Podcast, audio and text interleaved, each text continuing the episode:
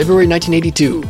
In this episode, we finish up part two of the Flight Simulator Roundup with Chris Olson, where we discuss helicopter flight simulators and one that's a favorite of both of us Microprose's F 15 Strike Eagle by Sid Meier.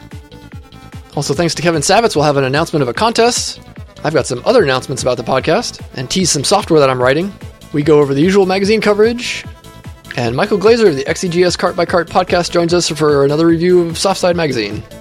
This is the Player Missile Podcast. I'm Rob McMullen, and we're ready for episode 18.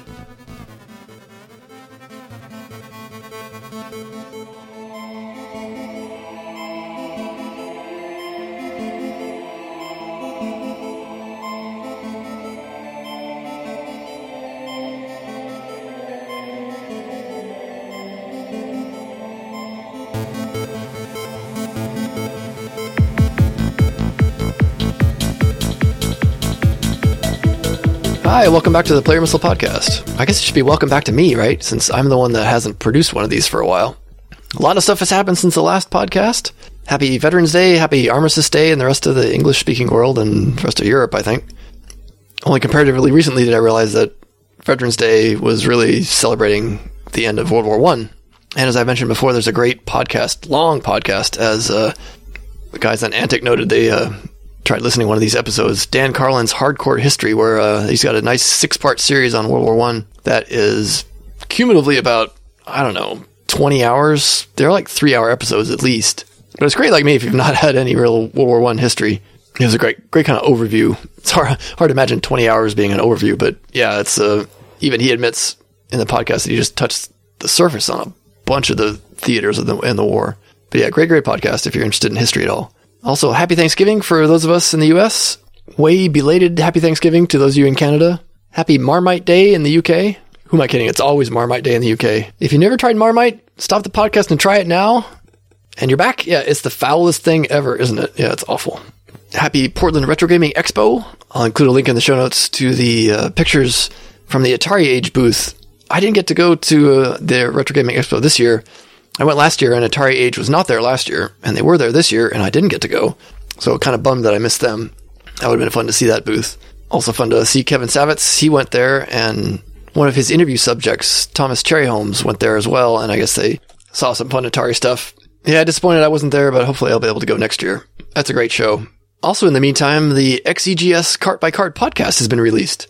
Listen to the first episode, or I guess it's episode zero, the zeroth episode, it's the introductory episode, and they, there's a great background section on the 8 bits, not only the XEGS, but the whole 8 bit line and then the technology behind it. Um, Bill Kendrick did a really great job on that. They haven't decided what the first game they're going to review on their first episode, so we'll see what it goes, but they are going to focus on the cartridges, at least for the time being. But uh, the XEGS, of course, has an SIO plug, and so it can read regular disk based games. You know, plug a disk drive right in, and you're ready to go. Yeah, they seem to call it the Zegs. I had never, I always thought of it as the XEGS. So I don't know if I'll ever be able to change and call it the Zegs, but I will defer to them. They're the experts. I will still call it XEGS. And also in the meantime, on the Atari Age two worthy video games thread, there was a, a bunch of new podcasts listed. One of the ones that I thought might be interesting was the uh, new one called They Create Worlds, which is a video game history, not, you know, Atari specific, but still. Um, so I listened to the first couple episodes and yeah, they are very detailed their sort of shtick, I guess, is the um, idea looking at it from a historical perspective that this uh, one of the guys is actually has a very detailed blog and is going to publish a book about it. So if you're into detailed histories of video game companies and stuff, I I'm only through two episodes, but so far it's great, and I would recommend that.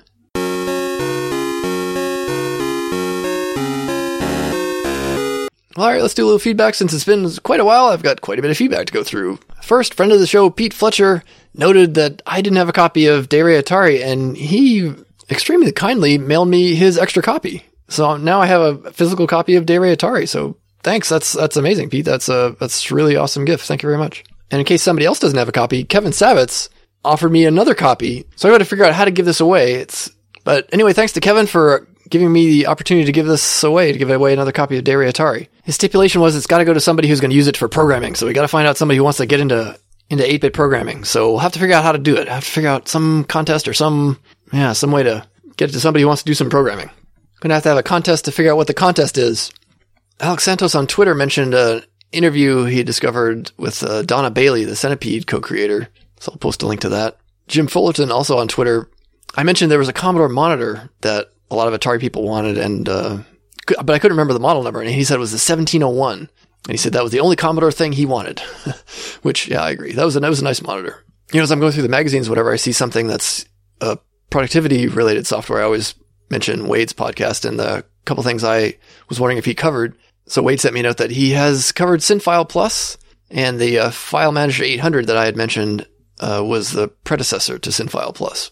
The Home Filing Manager is season two, episode four, which by now is out. And he said that the uh, Atari Bookkeeper is in the queue. I got an email from Bill Kendrick, one of the hosts of the XEGS Cart by Cart podcast. About episode 16, I was talking about Maze Generation. And he said it reminds him of a compute game that he typed in as a kid from Compute's first book of Atari called Hidden Maze. And I'll include a link to that in the show notes. So he said uh, the maze is generated in screen memory. First, it draws a solid rectangle, odd by odd. And if I recall correctly, this graphics one, so they filled the screen with uh, 19 by 23 blocks. Then it started at the top left, traverse the maze, and leave the trail of breadcrumbs. And so he, and then Bill goes into some detail about this. Basically, the method of making the maze is called depth first searching or carving. And he says there's a great little animation over at Wikipedia, the link to which I will include in the show notes. And if that weren't enough, he's made some versions of this uh, off for the web, and so I've got some, more links in the show notes for stuff that he's created. So thanks, Bill. So yeah, again, go listen to Bill on the XEGS Cart by Cart podcast, and I also interviewed Bill. When was that? Way back in episode seven, he did some homebrew called Gem Drop, and then he's updated it recently using C in the CC65 compiler. So links galore in the show notes. Bill Lang and Dan Boris both sent in feedback about this game I discussed, Fantasyland 2041. It was something I never really heard of, and I you know, didn't find a lot of detail about on the web. And so, uh, Bill sent me actually the six disc images and uh, some screenshots and stuff. I'll try to get those put up on Atari Mania. And Dan mentioned that he had it back then. And he uh, got it pirated like uh, like I tended to get my stuff. And he said it was a top down role playing game similar to Ultima series, but without as much depth. And he said what it lacked in depth, it tried to make up for its size. He said each disc was a different world, and each scrolling section of the map was 128 by 96 characters, and there were 25 total sections in the game. And he said, I've actually been working on a project project to port this game to Windows. I've been documenting the source, which is an Atari Basic, and I've created a map viewer for it. Both Bill and Dan noted that uh, one of the programmers for Crystalware, although not in this game, was Marc Benioff, who is now the CEO of Salesforce.com and worth like billions and stuff. So yeah, didn't get rich on Atari games, but used as a stepping stone, I guess. So thanks both to the, for the feedback on, on that game. I'd never really heard much about it, and so it's nice to have a little more info. Got an email from friend of the show, Siegfried Lentz. He said, as you were reviewing my all-time favorite single-player Atari game, I have to drop a few lines. I brought Shamus after reading a review in Compute Magazine described it as a Berserk type game, and as I had a grand total of three games, I played Shamus a lot. And after some time, I knew the levels by heart. I don't think I ever spent as much time with a single game ever after. Yeah, well, he says he got good enough to, to wrap it, so he, he completed all the zones and went back. Total score of 126,770. Yikes, that's good. And he said he never really liked the Berserk Robotron sort of comparison because he found that there was much deeper gameplay, you know, and there was more stuff to accomplish than just shooting. Which, yeah, I, I agree with. But it's sort of a zero level approximation. It's, it's kind of a, appropriate. He said, I'm afraid relying on the C64 review misses out on some gameplay peculiarities of the Atari version. I did try the C64 version at, at a friend's house back then and retried it again after hearing the podcast. I didn't like it then. I didn't change my mind today. but he has a whole list of differences, among which the biggest is that the C64 version has multiple mazes, I guess multiple sets of mazes, multiple levels, and the Atari version doesn't. So that would be a great project to convert, he says, which I agree. He notes that uh, the Atari version, there's a gap between the your character's head and his hat, and actually shots can pass through that enemy shot, so you can like avoid shots by positioning your, head in the right place. Whereas the Commodore 64 version doesn't have that. And so it's true, the 64 version is a port, and there's always differences on the ports of games. But it was nice having that cross pollination with uh, Rob O'Hara's Sprite Castle podcast. That way I didn't have to do the review. well, thanks, Siegfried. Thanks for all those differences. Um, I have not played the C64 version. And actually, I've never even tried setting up the Vice emulator. I suppose I should. You know, there's a lot of games that are coming up now that'll get released on both platforms. Yeah, and as the C64 gets um, gets released here soon in the podcast timeline, I do want to learn more about it and kind of see, you know, some of the major differences. So anyway, yep, thanks again, Siegfried. Friend of the show, Adam Trionfo, emailed me asking me about the my KFest talk and if the video was available. Kevin Savetz was posting all of them, but somehow mine was the only one that had audio recording problems, and so it won't be published. I blame Quinn Dunki. Her Boo Atari shenanigans must have caused it, because uh, I find it entirely too convenient that the only Atari talk is the one that had issues. It's the vast Apple conspiracy trying to keep the Atari down. Friend of the show, Kevin Lund, sent me a note about the San Leandro Computer Club. He just went to the meeting just um, here the 1st of December, and I'll include a link to the Facebook page. And so there's pictures of uh, an 815 disk drive that one of the members brought. I'm going to try to make the January meeting of the San Leandro Computer Club. It's going to be Tuesday, January 5th, 2016. If you're in the Bay Area, maybe we can have a little podcast meetup there as well. It's yeah, in San Leandro, which is sort of just south of the Oakland International Airport. They meet at the public library. I'll include a link to their uh, webpage as well. So thanks for all the feedback, everybody.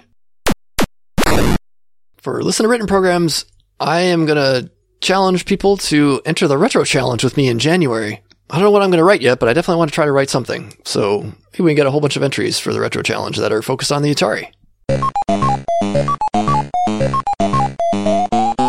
No new progress on the MAME cabinet. I still have Pac-Man in there.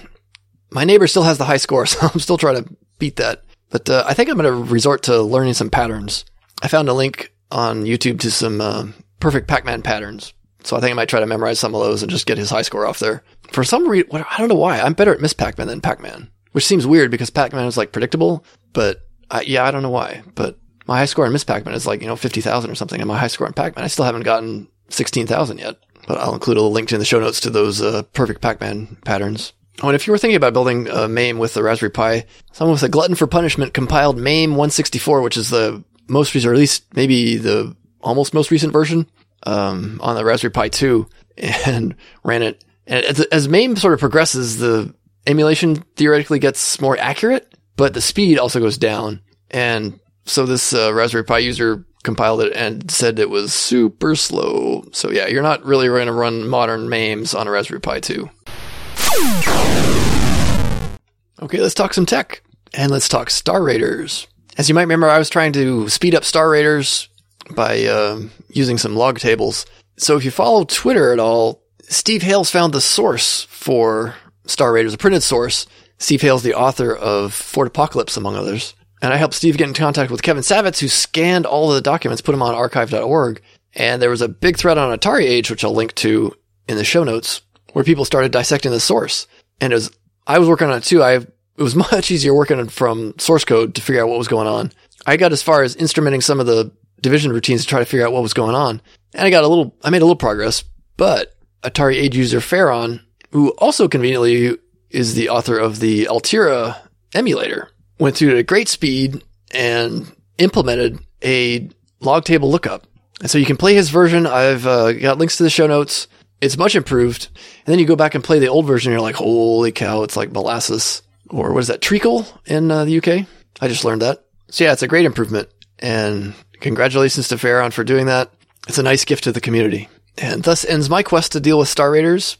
Honestly, I must confess a little bit of disappointment that I wasn't the one to, to do it. But on the other hand, you know, I got, I spent a lot of time and I didn't get that far. I didn't get as far as I thought I would.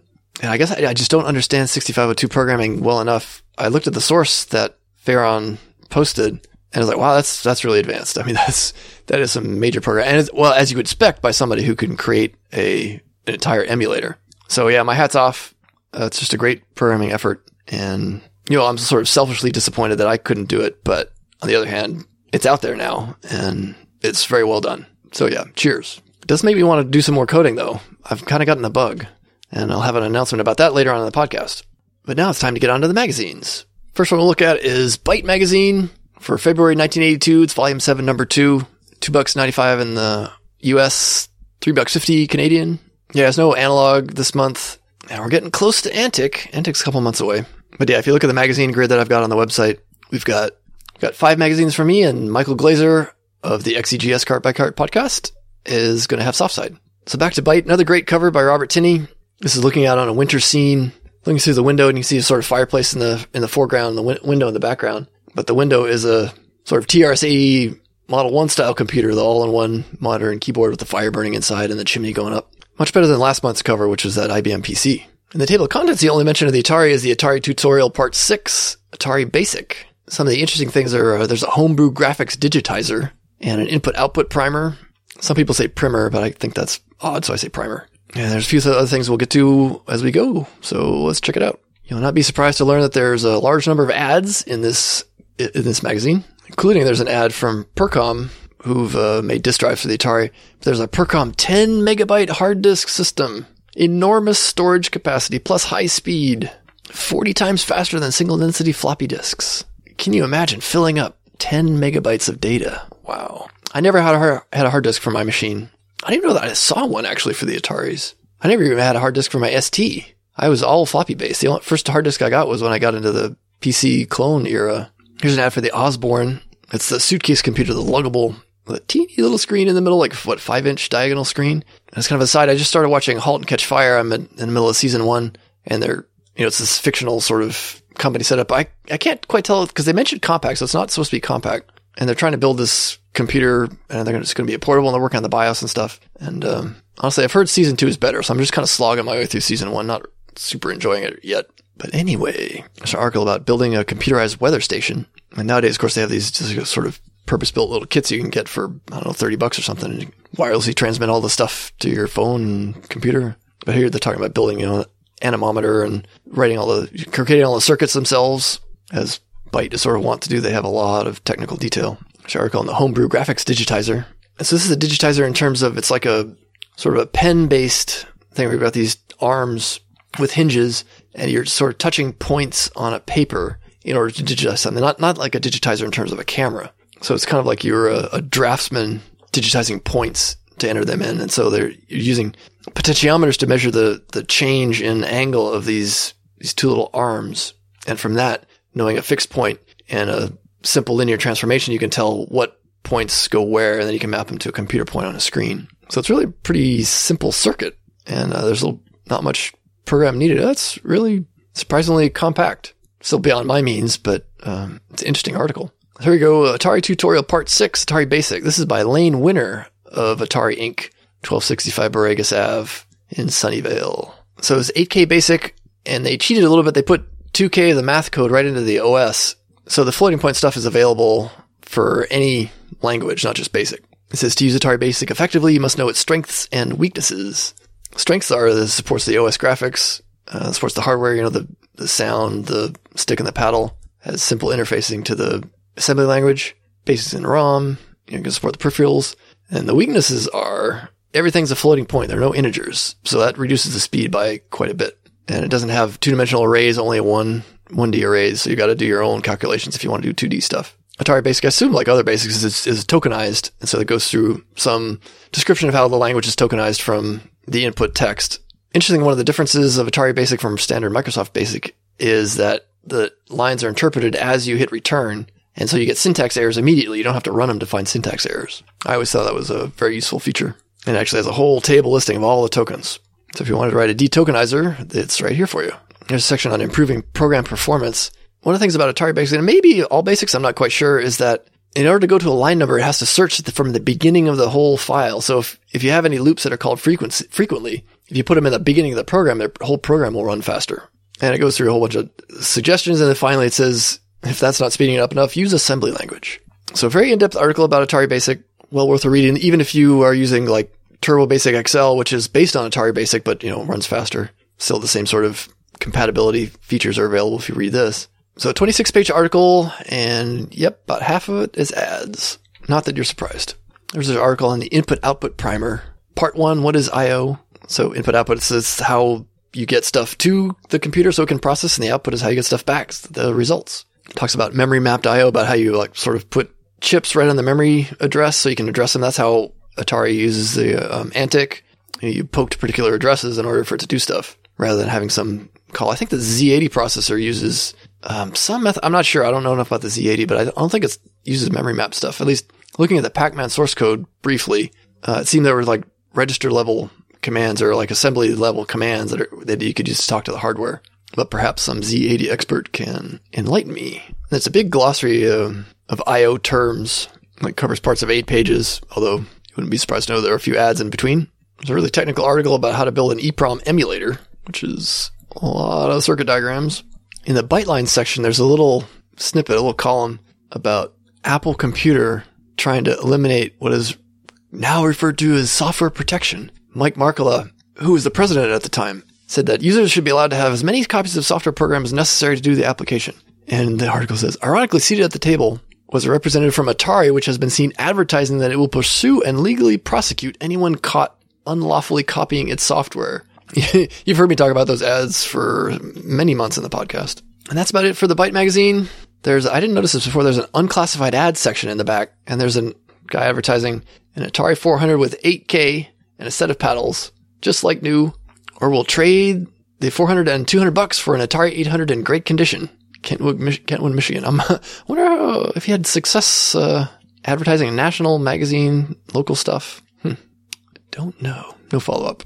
And on the back cover, there's a an ad for the uh, one of the little pocket computers that Radio Shack had. I always wanted one of these. I ended up getting a sort of a similar form factor computer, kind of wide and, and narrow that had some limited programming capability, but it was not a Radio Shack. But I always wanted one of these. And Isaac Asimov, one of my favorite authors, was advertising it. It says a few years ago, the idea of a computer you could put in your pocket was just science fiction. Let's check out the compute. This is February 1982, issue number 20, volume 4, number 2. Two bucks fifty on the cover price. They have the usual watercolor style cover. The lead item in the um, on the front cover looks to be programming your home insurance inventory, and then the watercolor is of sort of a moose head on the wall that's tagged with a little card that says moose. There's a shelf with a bowling ball tagged bowling ball, a com- Apple II-ish computer tagged computer, and a little old timey picture tagged Gramps. Also on the cover, Atari Player Missile Graphics made easy. Well, we will be the judge of that. The table of contents, the only Atari specific stuff is in the Atari Gazette, which we will get to. They have the typical Apple Gazette, Atari Gazette. OSI Gazette makes a little bit of a return. And there's this VIC 20 update with not quite a Gazette, I guess. On the next page, they're advertising Compute's first book of Atari. Only 12 bucks 95 plus $2 shipping and handling. This is not one that I have or had. Kevin Savetz kindly sent me the second book of Atari, so I've got that one. And we'll make a note of that when it shows up in the podcast timeline. In the editor's notes section, they have a little thing called the Hardware Wars, where it says Atari Inc. has just slashed the suggested retail price of the 800 system from 1,080 to 899, and Commodore is currently introducing two new machines that promise to be quite competitive in the personal market. Shown at the CES in Las Vegas in January, a game computer with plug-in cartridges and flat keyboard for around 150, and then the high end, a 64K color graphics com- computer to retail for less than $600. That would be the Commodore 64. So, yep, our doom is coming. And the first thing I always notice about flipping through the compute after it's coming off the Byte magazine is the relative absence of ads. You know, the Byte is just like chock full ads. It's really like 75% ads when you look at a page. You know, there's always, there's a little bit of article and there's some ad on that page and then full page facing ad. Whereas this one, it's less than, much less than one to two, you know, ads to text. The program listings kind of help, you know, pad out that total there because they, they do put a lot of program listings that they don't in Byte. But even so, you know, Byte is, is much more ad driven. It's not to say that's a bad thing. It's just, it's just interesting. There's a little article called Multitask, a real-time multitasking operating system emulator. You know, computers of this time are single tasking and you essentially take over the whole computer to do it whatever you want. You know, now we have multiple programs open and there's so many system programs in the background. There's, you know, hundreds of tasks running at any one time. But back then in the early 80s, this was not a common situation. You know, then you mainframes and stuff and you could get time shared systems. But the article begins saying that most micros spend 99% of their existence in loops waiting for a, a key press or an interrupt. It says this, this is a basic program that allows you to simulate how many seemingly concurrent operations can occur with a fast response time to the stuff from the outside world. Said keep in mind this is an emulator. To actually be realized, the concepts would have to be written in machine code form. It seemed to be some sort of queue system where the events are, are stacked up on a queue and the process they're popped off of the top of the queue is that as it, it's able to be processed. But it's really just, again, just a simulator, not an actual working multitasking system. Next is the Apple Gazette with its puny high-res graphics plotting routine. I scoff at 280 by 192 resolution. And then we come to the Atari Gazette with its amazing 320 by 192 resolution. The Inside Atari by Bill Wilkinson is also about I.O. It says this month, month marks the end of my series on Atari I.O. Doesn't mean we'll not continue to discuss it, but I, fin- I feel I finished my formal presentation of the material. And so this is I.O. part four and it says graphics. So yes, you can actually do drawing on the screen using the I.O. routines. This is the S graphics driver. And just like anything else, the S graphics driver could be replaced to do something else. It's clearly not as, it's not the fastest way to access graphics. Cause, you know, you have to load up all these IOCB registers with stuff jump to the command or JSR to the subroutine, and then it'll come back. So you know it's much faster, obviously, to write stuff directly to the screen. There's also a section here on Inside Basic Part Two, talking about some of the syntax tables and the tokenized, you know, how the basic is tokenized, kind of going along well with the Byte article we read earlier. Next, we have an article, Player Missile Graphics Made Easy. Authors are listed as T. Sack and S. Meyer from Baltimore, Maryland, and I wonder if this is Sid Meier. So this is a machine language subroutine that you can use from BASIC. Saying you don't need to know machine language, just use this subroutine essentially. So the idea basically is to move during the vertical blank so you don't get any tearing, and then use this program to move them all around. It goes in a little bit about the you know the sort of the memory layout of player missile allocation, and then yeah, it jumps on a little program. It's a bit, it's about a 40 line basic program to type in that's mostly just pokes and data statements, but does include a little bit of a demo in order to see how this subroutine is used. So the made easy part of this is they set up some locations in page six where you can just poke and tell it to put the player at an X and Y location and it, it does all this stuff through machine language. So you don't have to worry about, you know, moving it up and down or having a separate subroutine to shift the data up and down. So yeah, that is a little bit easier. There's a game review of Eastern Front, which we've already talked about. There's a little snippet of a program clearing memory. Basically, it's using the trick of dimensioning a string and using the string functions to set the memory to some value. In one of the previous episodes, uh, there was an article about how you can actually trick it to set the address of the, the string to some, you know, some place in physical memory and have that, the basic f- routines for string operations to um, quickly set memory. Anytime you have a basic loop, it's going to be super slow because you've got to interpret every little everything in the loop. And if you can shove everything off to machine language, it's you know super fast. There's a review of the co- of the program Text Wizard. It's called the Compute Overview, where they have several reviewers talk about it. Text Wizard was written by Datasoft. Wade has not reviewed it, but he's reviewed the follow-on to it called Letter Wizard. He also reviewed Spell Wizard back in season one. Again, I'm out of my depth, so I will let Wade continue to review the productivity stuff. There's another article here. Put graphics modes one and two at the bottom of your screen. So you know, we're in basic and you type graphics, I don't know, four or something. You'll get the, the top portion of the screen will be graphics and the bottom four lines will be text graphics mode zero. So this is a way to change that. So you have uh, graphics modes one or two at the bottom of the screen. And basically you're just modifying the display list. There's an article, Atari Pilot at the Helm by Patricia Tubbs. She was field testing the uh, pilot language at her school district, apparently. And at Sunnyvale, California, so that would make it uh, a little bit easier since Atari's right next door. It even has a little listing of a pilot. I've never seen a pilot program before, so it's, I don't know, it's kind of interesting. It doesn't look like, yeah, basic or, I, guess it's related to logo, right? So I, I don't really know what logo looks like, but yeah, there's a listing in here. Apparently she worked with fifth grade students and they had no difficulty learning quickly to draw pictures, manipulate text, add sound effects to their programs. I see this language as the first language that beginning programmers should learn. It is motivating and a good basis for learning other computer programming languages. Oh yeah, and then there's an example of a longer program, like a quiz program. There's a program to do moire patterns in uh, high-res graphics. And there's another one, put a rainbow in your Atari, which is one of those where you use a display list interrupt to change the color, and so you get a, a bunch of colors on the screen at once, more than you can get normally. And it's got a little example of a dis- display list interrupt in machine language, and the rest of the program is basic. And that looks like it's it for the Atari Gazette. The OSI Gazette is next, followed by the PET Gazette, which we will dutifully ignore, and the VIC 20 update, which we'll probably also ignore as well. In the new product section, there's a, a calendar and clock system for small computers with a, a serial based real time clock.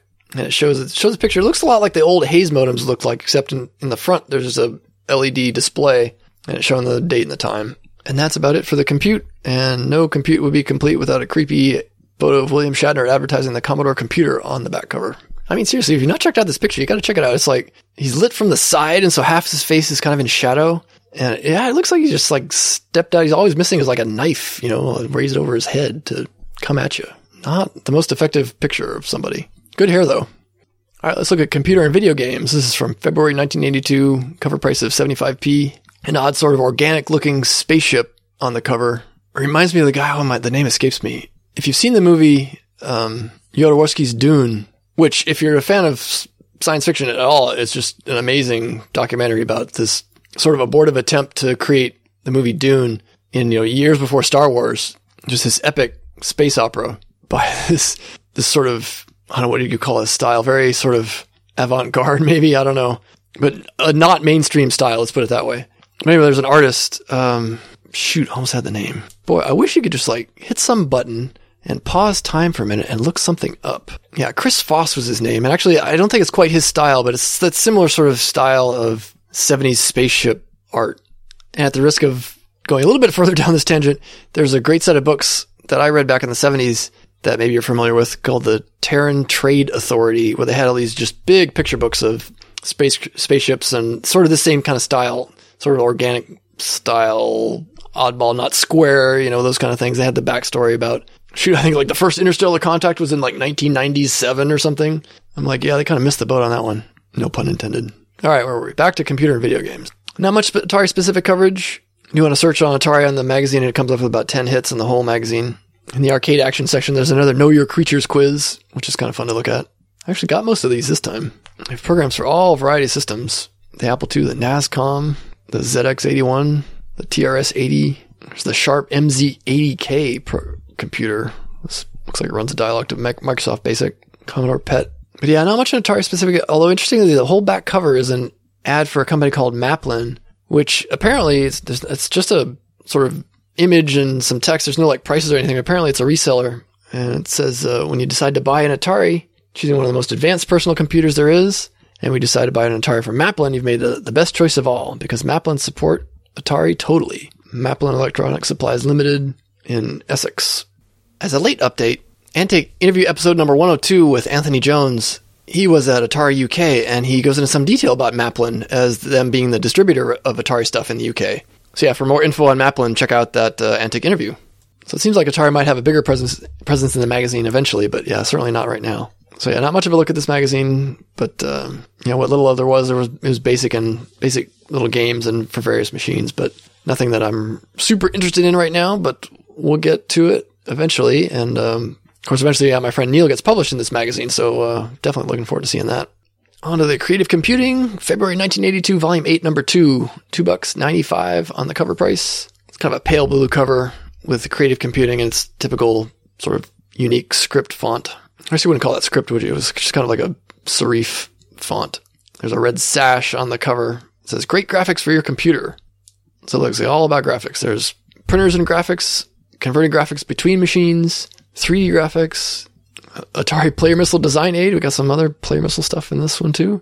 And, and interestingly, in two places on the cover, I don't know if this is a mistake or what, but on the upper left, sort of there's this diagonal or diamond shaped image in the in the center of like uh, it almost looks like a buzzard made out of stained glass and a magnifying glass looking through the center instead of one of the feathers on the wings that you can see through the magnifying glass that is actually a computer chip.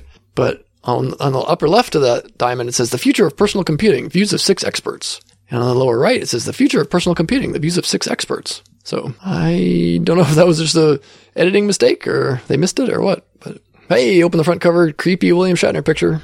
And the next page is an ad for Defense Command. It's some software by Big Five Software.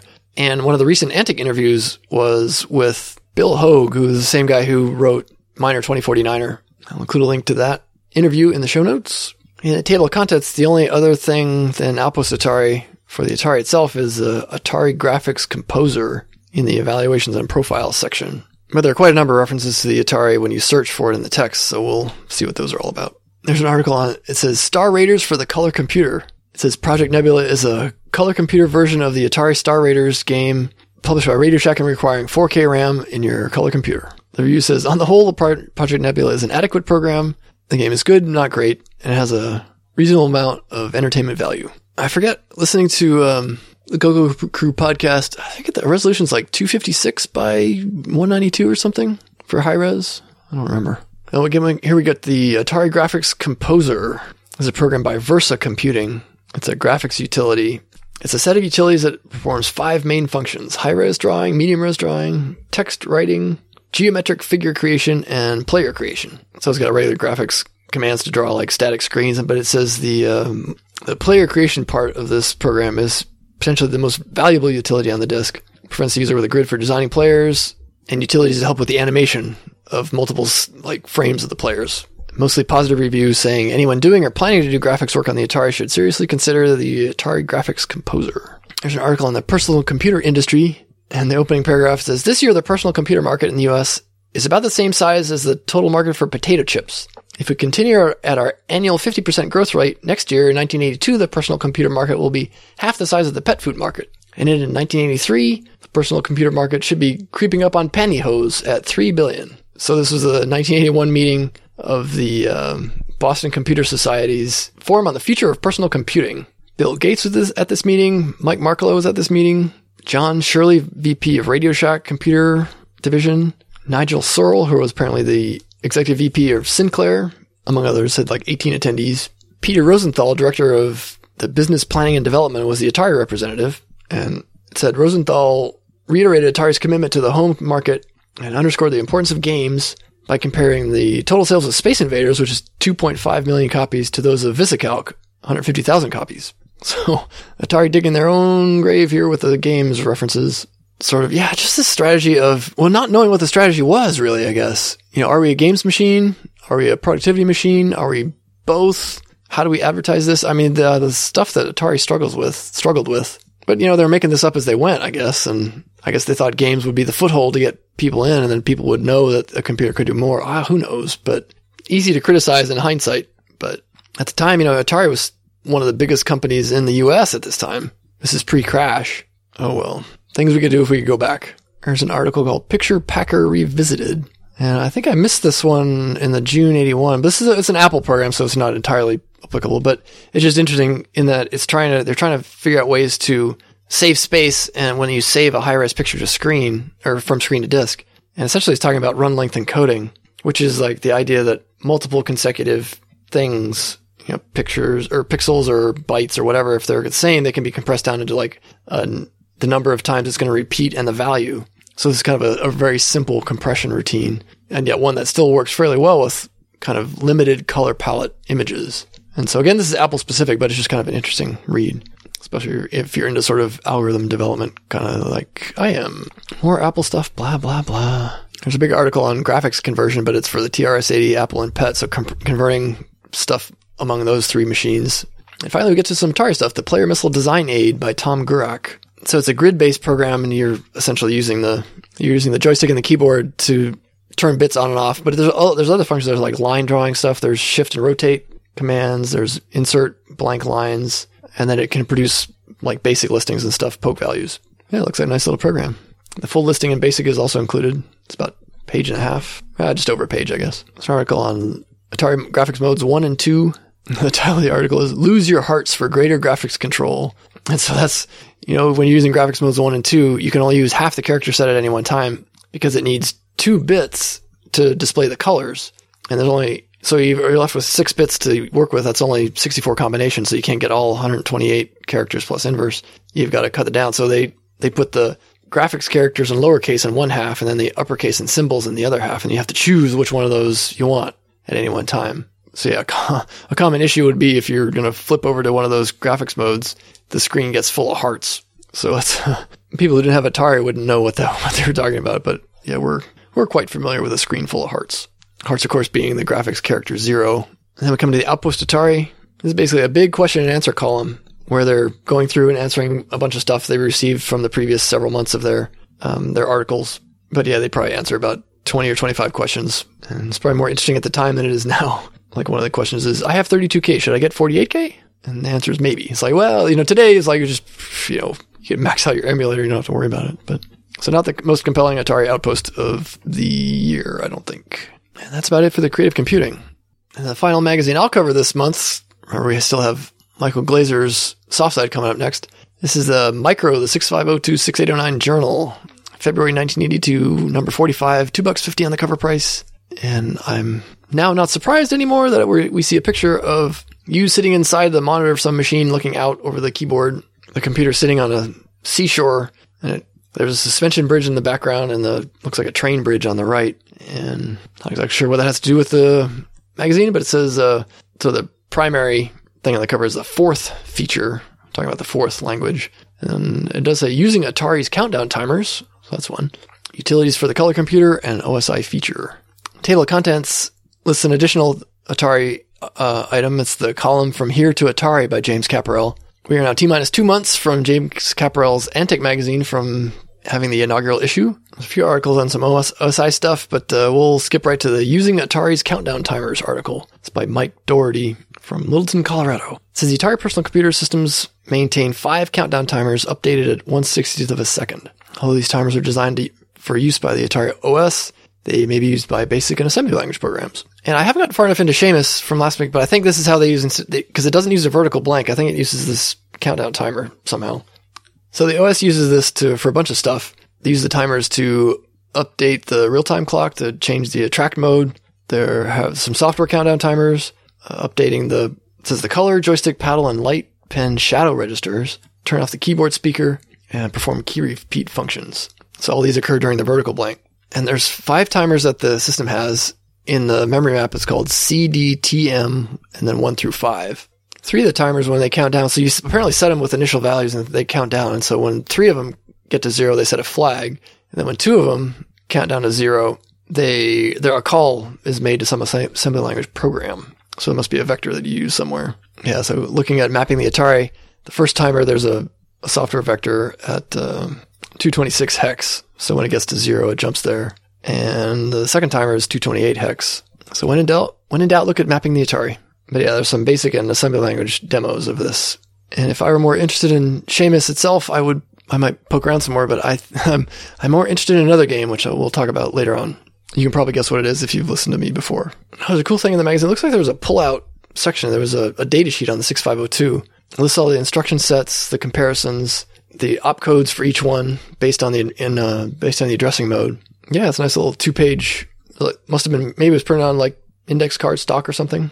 Has three holes punched in it. I'm glad somebody left it in the version to be scanned there at the uh, Internet Archive. Here's the From Here to Atari column by James Capparell, looking at the DOS 2 file structure in the floppy disk system. It says the format of Atari disks is known as soft sectored which means software provides the sector marks rather than the index holes. And so that's why you can use the backside of a floppy without having to cut a new hole in the side or in the, you know, the face of the floppy disk. So it goes kind of the arrangement of the disk. It's 18 sectors per track, 40 tracks per disk, 720 sectors, 128 bytes per sector, 92,160 bytes per disk surface.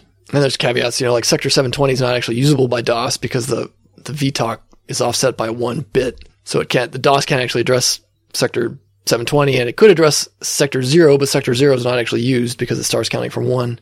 So that was a little error in the initial DOS that they'd never fixed because they couldn't. They had to maintain backward compatibility. And yeah, the, the things you will never forget about, you know, growing up. It's like, I will never forget that. What purpose does it serve now? You know, zero, but it's one of those things that's ingrained so much. He continues and shows that kind of the layout of this, the disk, you know, the first three sectors are the boot sectors and then Sector 360 has the VTOC, and then 361 through 368 have the directory structure. Kind of a you know nice little capsule summary of of inside Atari DOS. It says we'll continue our discussion of the DOS2 file structure next month. And then there's a section on Forth and using Forth with the 6502. Reportedly, Forth is a good language to use because it sort of fits well with this sort of this limited register architecture that the 6502 has. I guess Forth is made up kind of like words and paragraphs and stuff, but I Forth to me is like opaque It might as well be just random computer looking words. I can't figure it out. I remember I tried to learn it back then, and there was this book called Starting Forth that I put on my Christmas list one year, and uh, nobody could find it because they thought it was like a science fiction book. the hex editor I used back then, the sort of the disk sector editor, was written in Forth, I got it from somebody, and I think it was. I wish I could remember the name of it because it was a great little program. I ended up writing my own sort of basic, but it was never as fast as the one written in Forth. I guess looking more of the code, it kind of reminds me a little bit of Lisp, I suppose not quite the depth of parentheses, but I guess they're all based, based on screens. Oh, maybe those parentheses are the comments actually. Uh, okay. I don't know. Honestly, I don't know I'll ever learn Forth, but it certainly was an interesting language. There's an article about using Forth to control stepper motors. And there's a, another article, the, the game of life, Conway's game of life. There's two versions, one written in basic and one written in Forth. So it's a nice little comparison if I understood all anything about Forth, which I don't. But and toward the end of the magazine here, the um, Outstanding 6502 Bibliography Part XLI. What is that? 41? My Roman numerals are out of practice. Yep, and there we go. That's the end of the Micro 6502 journal. And no ad for William Shatner. Awesome. Hey, Pod Peoples. Welcome again to this month's coverage of Softside Magazine. It's February 1982, Volume 5, Number 5. Before I talk about this month's cover, I want to tell you that in the past, Softside had always given a description of the covers of the magazines. For some reason, they left the description out this time around. I can only assume it's because the editor had no clue what was actually going on in the bizarre cover. So I'm left to interpret what is happening. It features a futuristic dressed woman holding a cat being dropped from a hovering spaceship through a transparent tube. Below the ship are two people standing on a grassy mound, hands raised, neither surprise, worship, or fear. I really can't tell from their facial expressions. In the background are three bright objects streaking towards the ground. The illustration was once again created by Bill Geist. The cover has no text, and since I've already mentioned there's no description, I can only assume the cover is trying to represent Space Rescue, a game featured in this month's magazine. I just wish I knew why that lady brought her cat with her to rescue those people. Input. Unfortunately, there was only one Atari related user submission this month, but it wasn't really that interesting, so I'm not going to cover it. What I'd like to cover is one titled Copyright. Wesley Lyle from Battle Creek, Michigan has a question for Softside. He's a member of a microcomputer club, which has its own library that members can make use of. He would also like to type into programs and make them available to members, but he's worried about infringing upon anyone's rights. Softside states that the programs are there for readers' personal use and they can't authorize the reproduction of programs for others since it would infringe upon the agreement with individual authors. They go on to say the authors put many hours of work into their programs and should be compensated for it. Softside actually states that what Kyle's suggesting is a form of piracy and asks if he thinks it's fair to just give away their work. So I completely understand where Softside is coming from. They're in the business of selling magazines. The less they sell, the less money everyone makes, but I don't exactly agree with their piracy claims. Just like a public library, he should be able to make the magazines publicly available, just as long as he doesn't make copies. But what about the software? He isn't making copies of the code, he's assembling the code to make it into a functional program.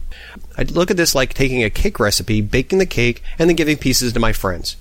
It's not like Kyle is profiting, so is it truly piracy, or is Softside just wanting to make a bit more scratch? A thought provoking story, but I continued reading on until I noticed code for a game titled Kismet 2. As a kid, I remember playing a game of the same name, so I looked into it. Kismet is a trademark name for a commercial game that was created by E. William DeLita and originally licensed to Lakeside Games. It's currently being produced by Endless Games. Softside's Kismet 2 is just a computerized version of that game. But it didn't stop there. Softside sells an Adventure of the Month subscription where subscribers receive an adventure game on tape or disc.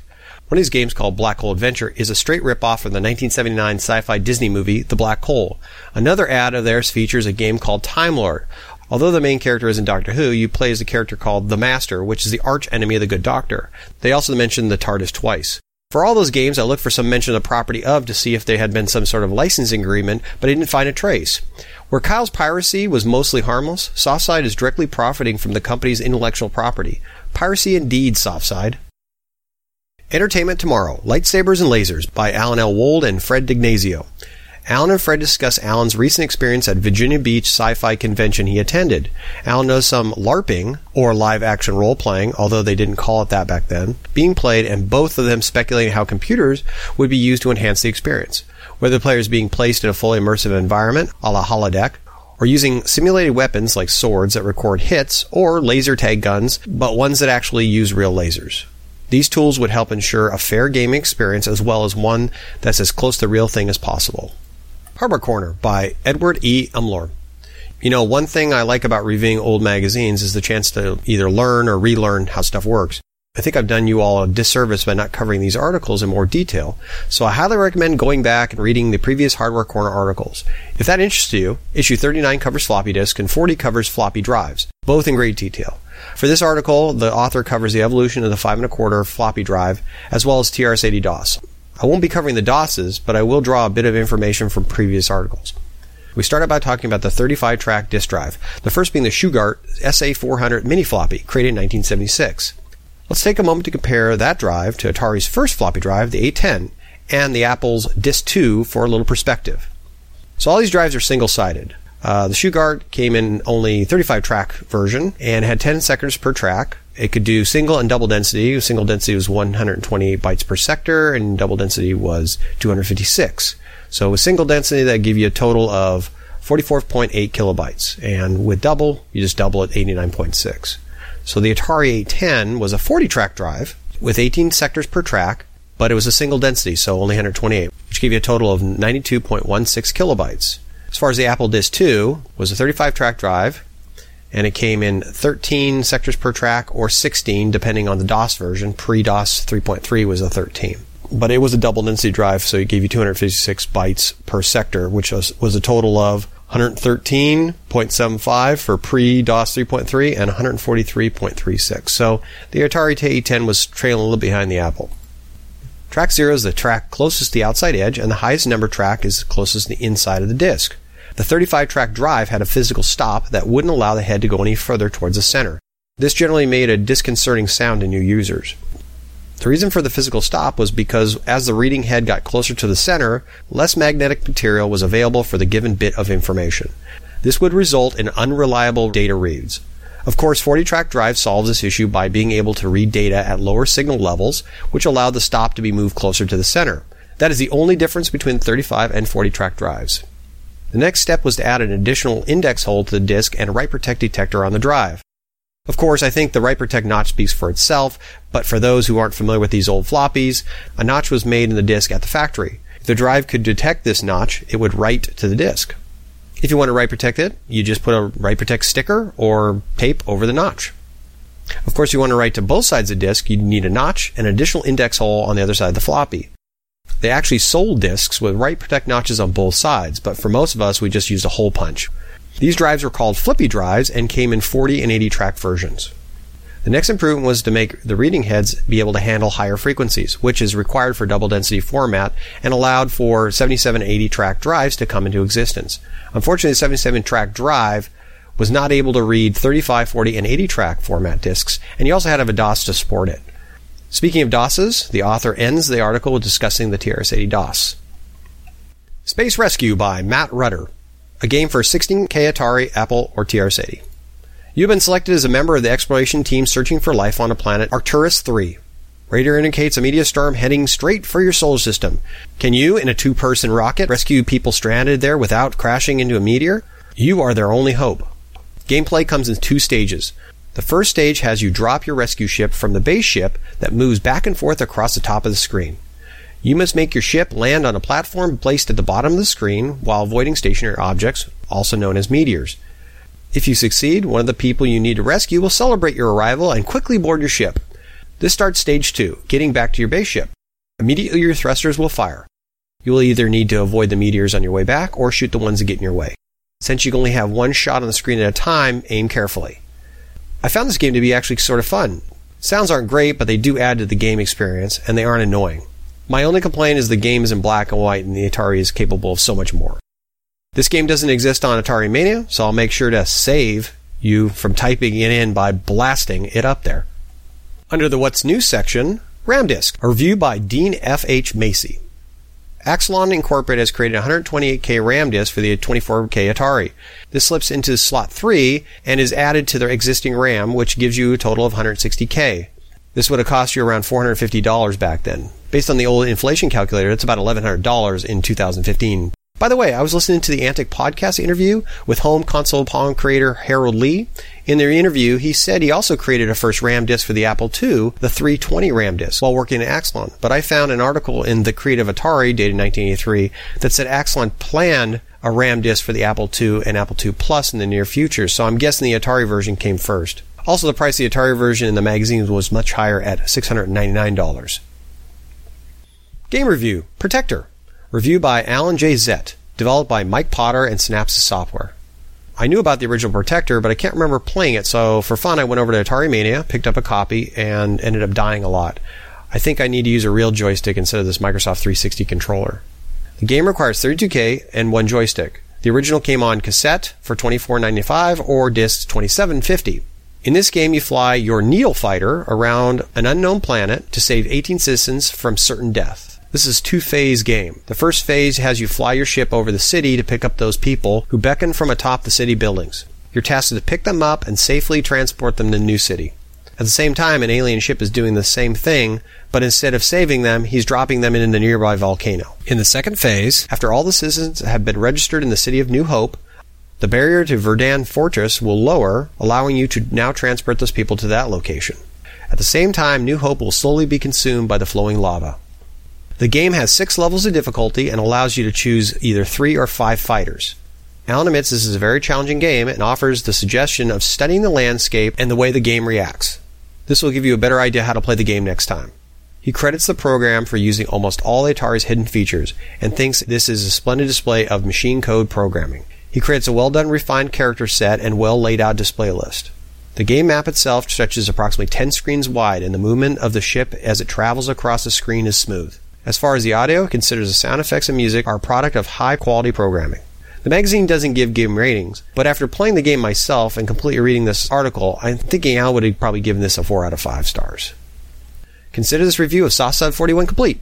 If you'd like to hear more Atari game reviews, specifically cartridges, might I suggest you tune in to the Atari XEGS Cart by Cart podcast that I host with Bill Kendrick and David Protestari. Now back to Rob. Thanks, Michael. And yes, I would definitely recommend you check out the XEGS Cart by Cart podcast. I wonder what they're going to choose for their first game. Hmm, I'm curious. Hopefully, we'll find out soon. Now let's get on to our game review here. This is actually a continuation. This is part 2B of the flight simulators with Chris Olson. Here we're going to discuss the helicopter sims, vertical takeoff landing stuff, and my favorite flight simulator, F-15 Strike Eagle. This recorded all the way back on August 11th, uh, 2015, and I apologize for the delay in getting this out. There was a bunch of stuff going on, and um, you know, family stuff takes priority, so that's why it's late. But uh, I am happy that Chris took the time to talk with me way, way back then, and I am equally pleased to share it all with you.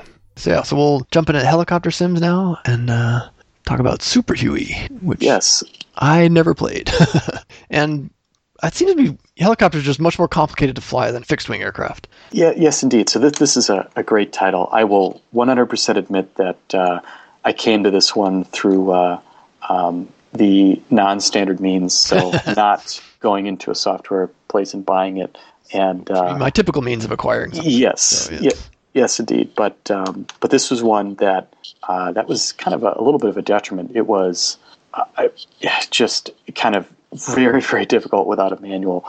But as far as helicopters go, well, the, the aircraft control schema, which we've been kind of talking about, is um, you know very translates very easily to a joystick. You know, you have a lot of you know whether it's fighter aircraft or in the case of like the Airbus, you have a lot of um, commercial and military aircraft just where you know you pull back on the stick and you know you you know makes the elevator go up and you go up and you know push forward elevator goes down you know left aileron right right or you know left pedal right pedal.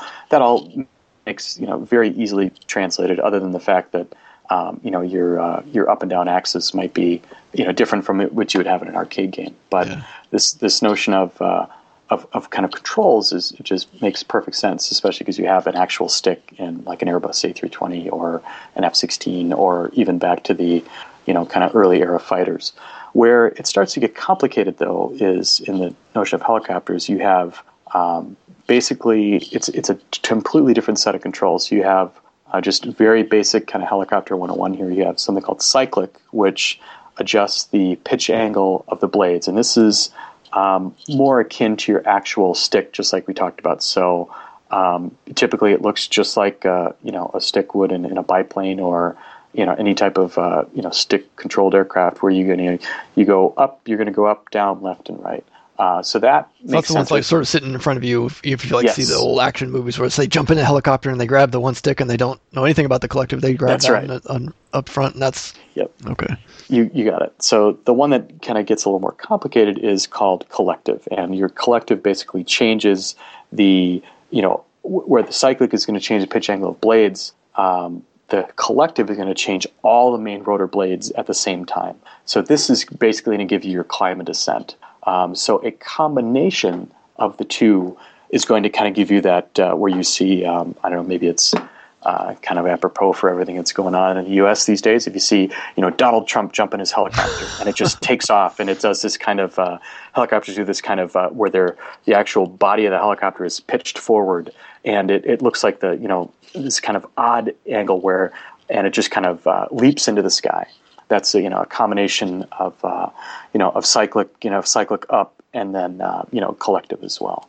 Uh, so kind of a combination of these is what kind of gives helicopters their um, you know their their uh, really interesting flight characteristics where you can have a hover or you know backwards or sideways flight, uh, and then typically you do have um, you know some sort of uh, uh, you know, foot control to, uh, you know, where I think they call it anti-torque, where you can get, uh, you know, a little bit in the airplane world where we'd get some actual yaw back and forth as well. So and that that controls like the the rear little rotor. Correct. Right? Yes, and and this differs a little bit based on uh, you know certainly uh, one of the very kind of famous student helicopters is called a Robinson R22, and I think the scheme's a little bit different there. Also in um, in the same way that uh, you know kind of regular modern aircraft have seen uh, really push toward what they call fly-by-wire controls, mm-hmm. where um, you basically you make a control input, it goes through a computer, and the computer kind of has limits to guard against. Well, um, you know, based on your speed and oh, this yeah. or that, I'm not going to give you everything you commanded. I'm going to give you, you know, something adjusted for an appropriate speed, so you don't end up overstressing the airplane or you know, putting everybody, uh, making everybody weightless or going to some IG maneuver. Um, yeah, not what you wanted. Yeah, c- certainly not. So there's there's there's that, and helicopters have it where um, you can actually they, they have kind of combined elements of cycling collective where you might have it where it's smart where um, it, they actually mix together. So you might take uh, you know most of the control can be combined in, into one kind of stick. This is i'm not a helicopter guy. This is all um, kind of based on stuff that I encountered with uh, you know, students that I had who were, you know flew both fixed wing and helicopters, and then being exposed to kind of various different things. So I, I hope I'm getting at least the basics of this right. I'm pretty sure I am. But in any case, getting getting back to controls, this is something that now presents uh, a much greater challenge. How could you know? How could how could someone you know who wants to do a, a helicopter sim or helicopter game kind of take on this, um, you know, modeling the same sort of thing where you, you, yeah, you have your up, down, left, and right, but now you've got another element built in. If you want to really achieve something that kind of leaves the arcade realm, there's there's a challenge here. Yeah. And Super Huey is quite possibly one of the most brilliant control schemes I've I've kind of ever encountered, certainly in the 8-bit realm, where it's a really elegant solution but one that certainly wouldn't be apparent to me sitting down to try to you know design something like this.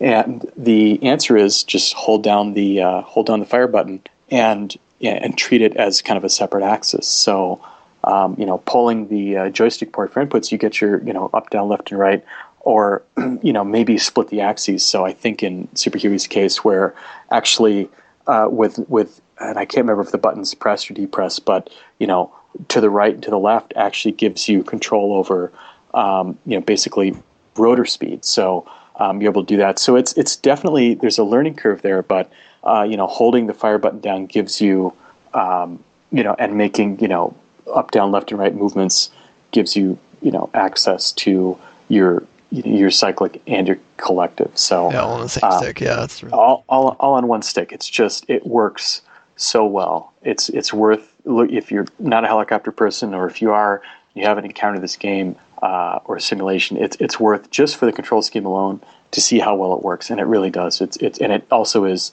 Um, you get the notion that you are doing something very complex, which is, I imagine, how helicopter pilots feel when they forget it and take their first lesson. Um, and it does um, it does translate very very well. So hats off to the uh, you know Super Huey team for kind of figuring this out and uh, makes a, a really because the thing is that there were games that that used joy you know two joysticks, but it would be uh, just in, in kind of the way manipulating you know with left and right. It was probably doable, but um, this is actually a much more elegant solution, something that translates to small joysticks and kind of the home computer realm much easier. Whereas in an arcade or with a, a stand-up kind of custom cabinet, yeah, for sure, you could you could see how and in fact, I think that's that's what they have in, in some of the you know great helicopter sims from um, you know that or you know arcade games. You do have you know two sets of sticks or, or some sort of approximation of that. Yeah, as a home game, you have to find some way to clamp the sticks onto a table or something. And that's right. Yeah, and just I, am thinking of myself like would I put them like you know one on my you know kind of right knee, one on my left, or one on a table yes, there's just all sorts of issues there, especially with uh,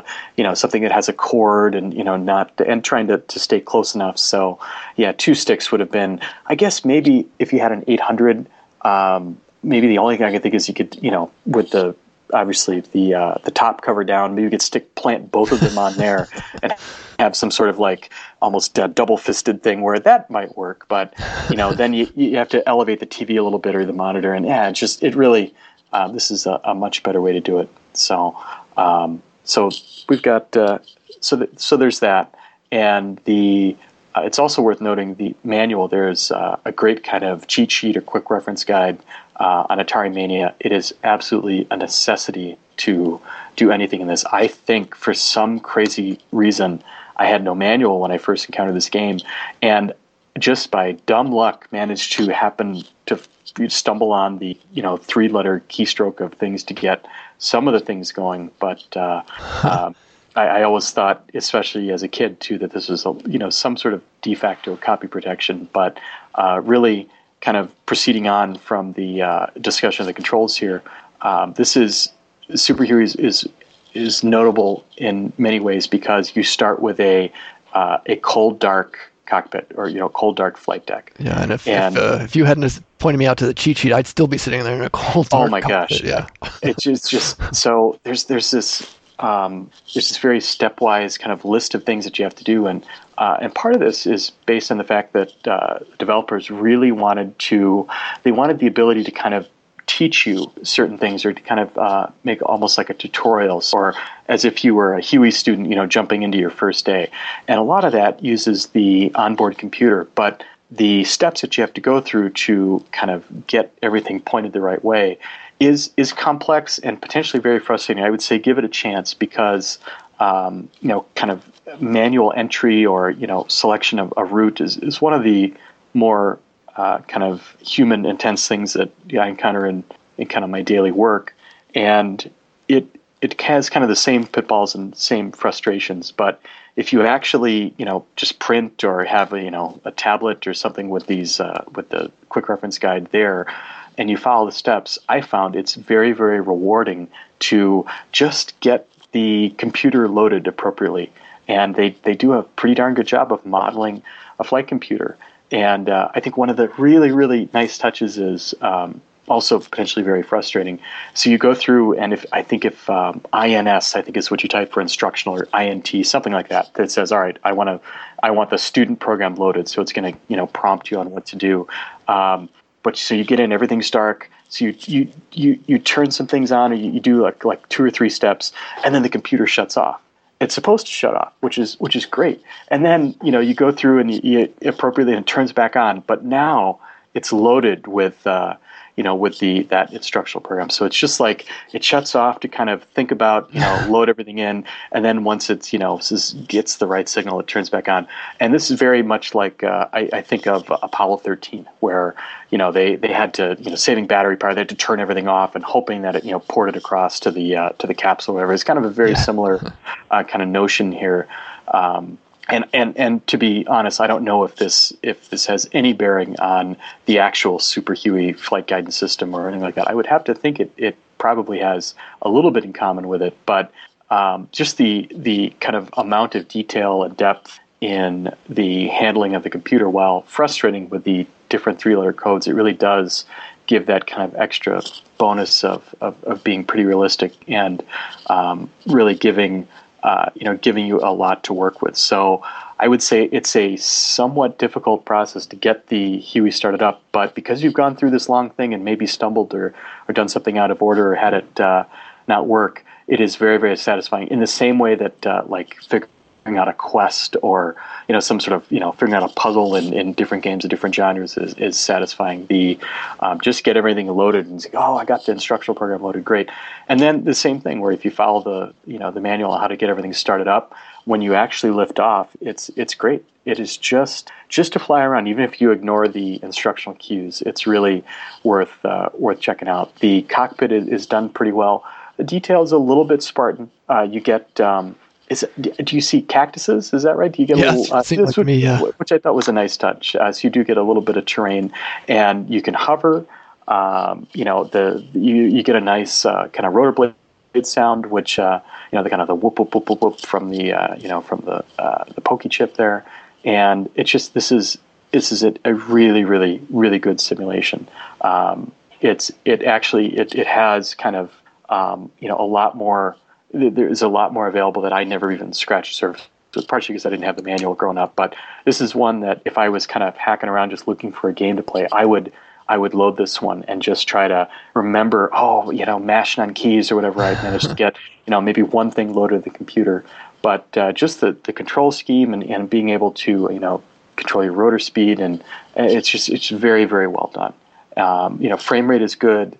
Um, it just it's it, you really kind of buy that you're controlling a helicopter. So um, the original game was written by a guy named Paul Norman. This company is called Cosmi. They uh, are not uh, a studio that uh, that I had really even heard of or um, you know kind of familiar with any of their other work.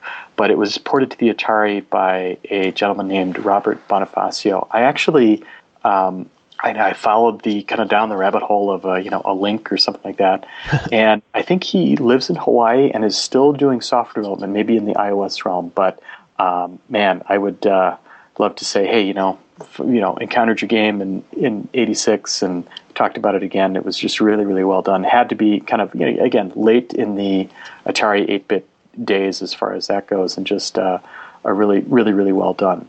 Um, I think people would probably it was had a couple of different names. I think this, this is much more popular for the C64, but um, there's you know Super Huey and then there's like Super Huey Two, uh, which would see I think the C64 and maybe you know MS DOS and so on and so forth. So this kind of launched a little bit of a mini franchise that, uh, but my familiarity kind of stops with the uh, the Atari 8-bit version.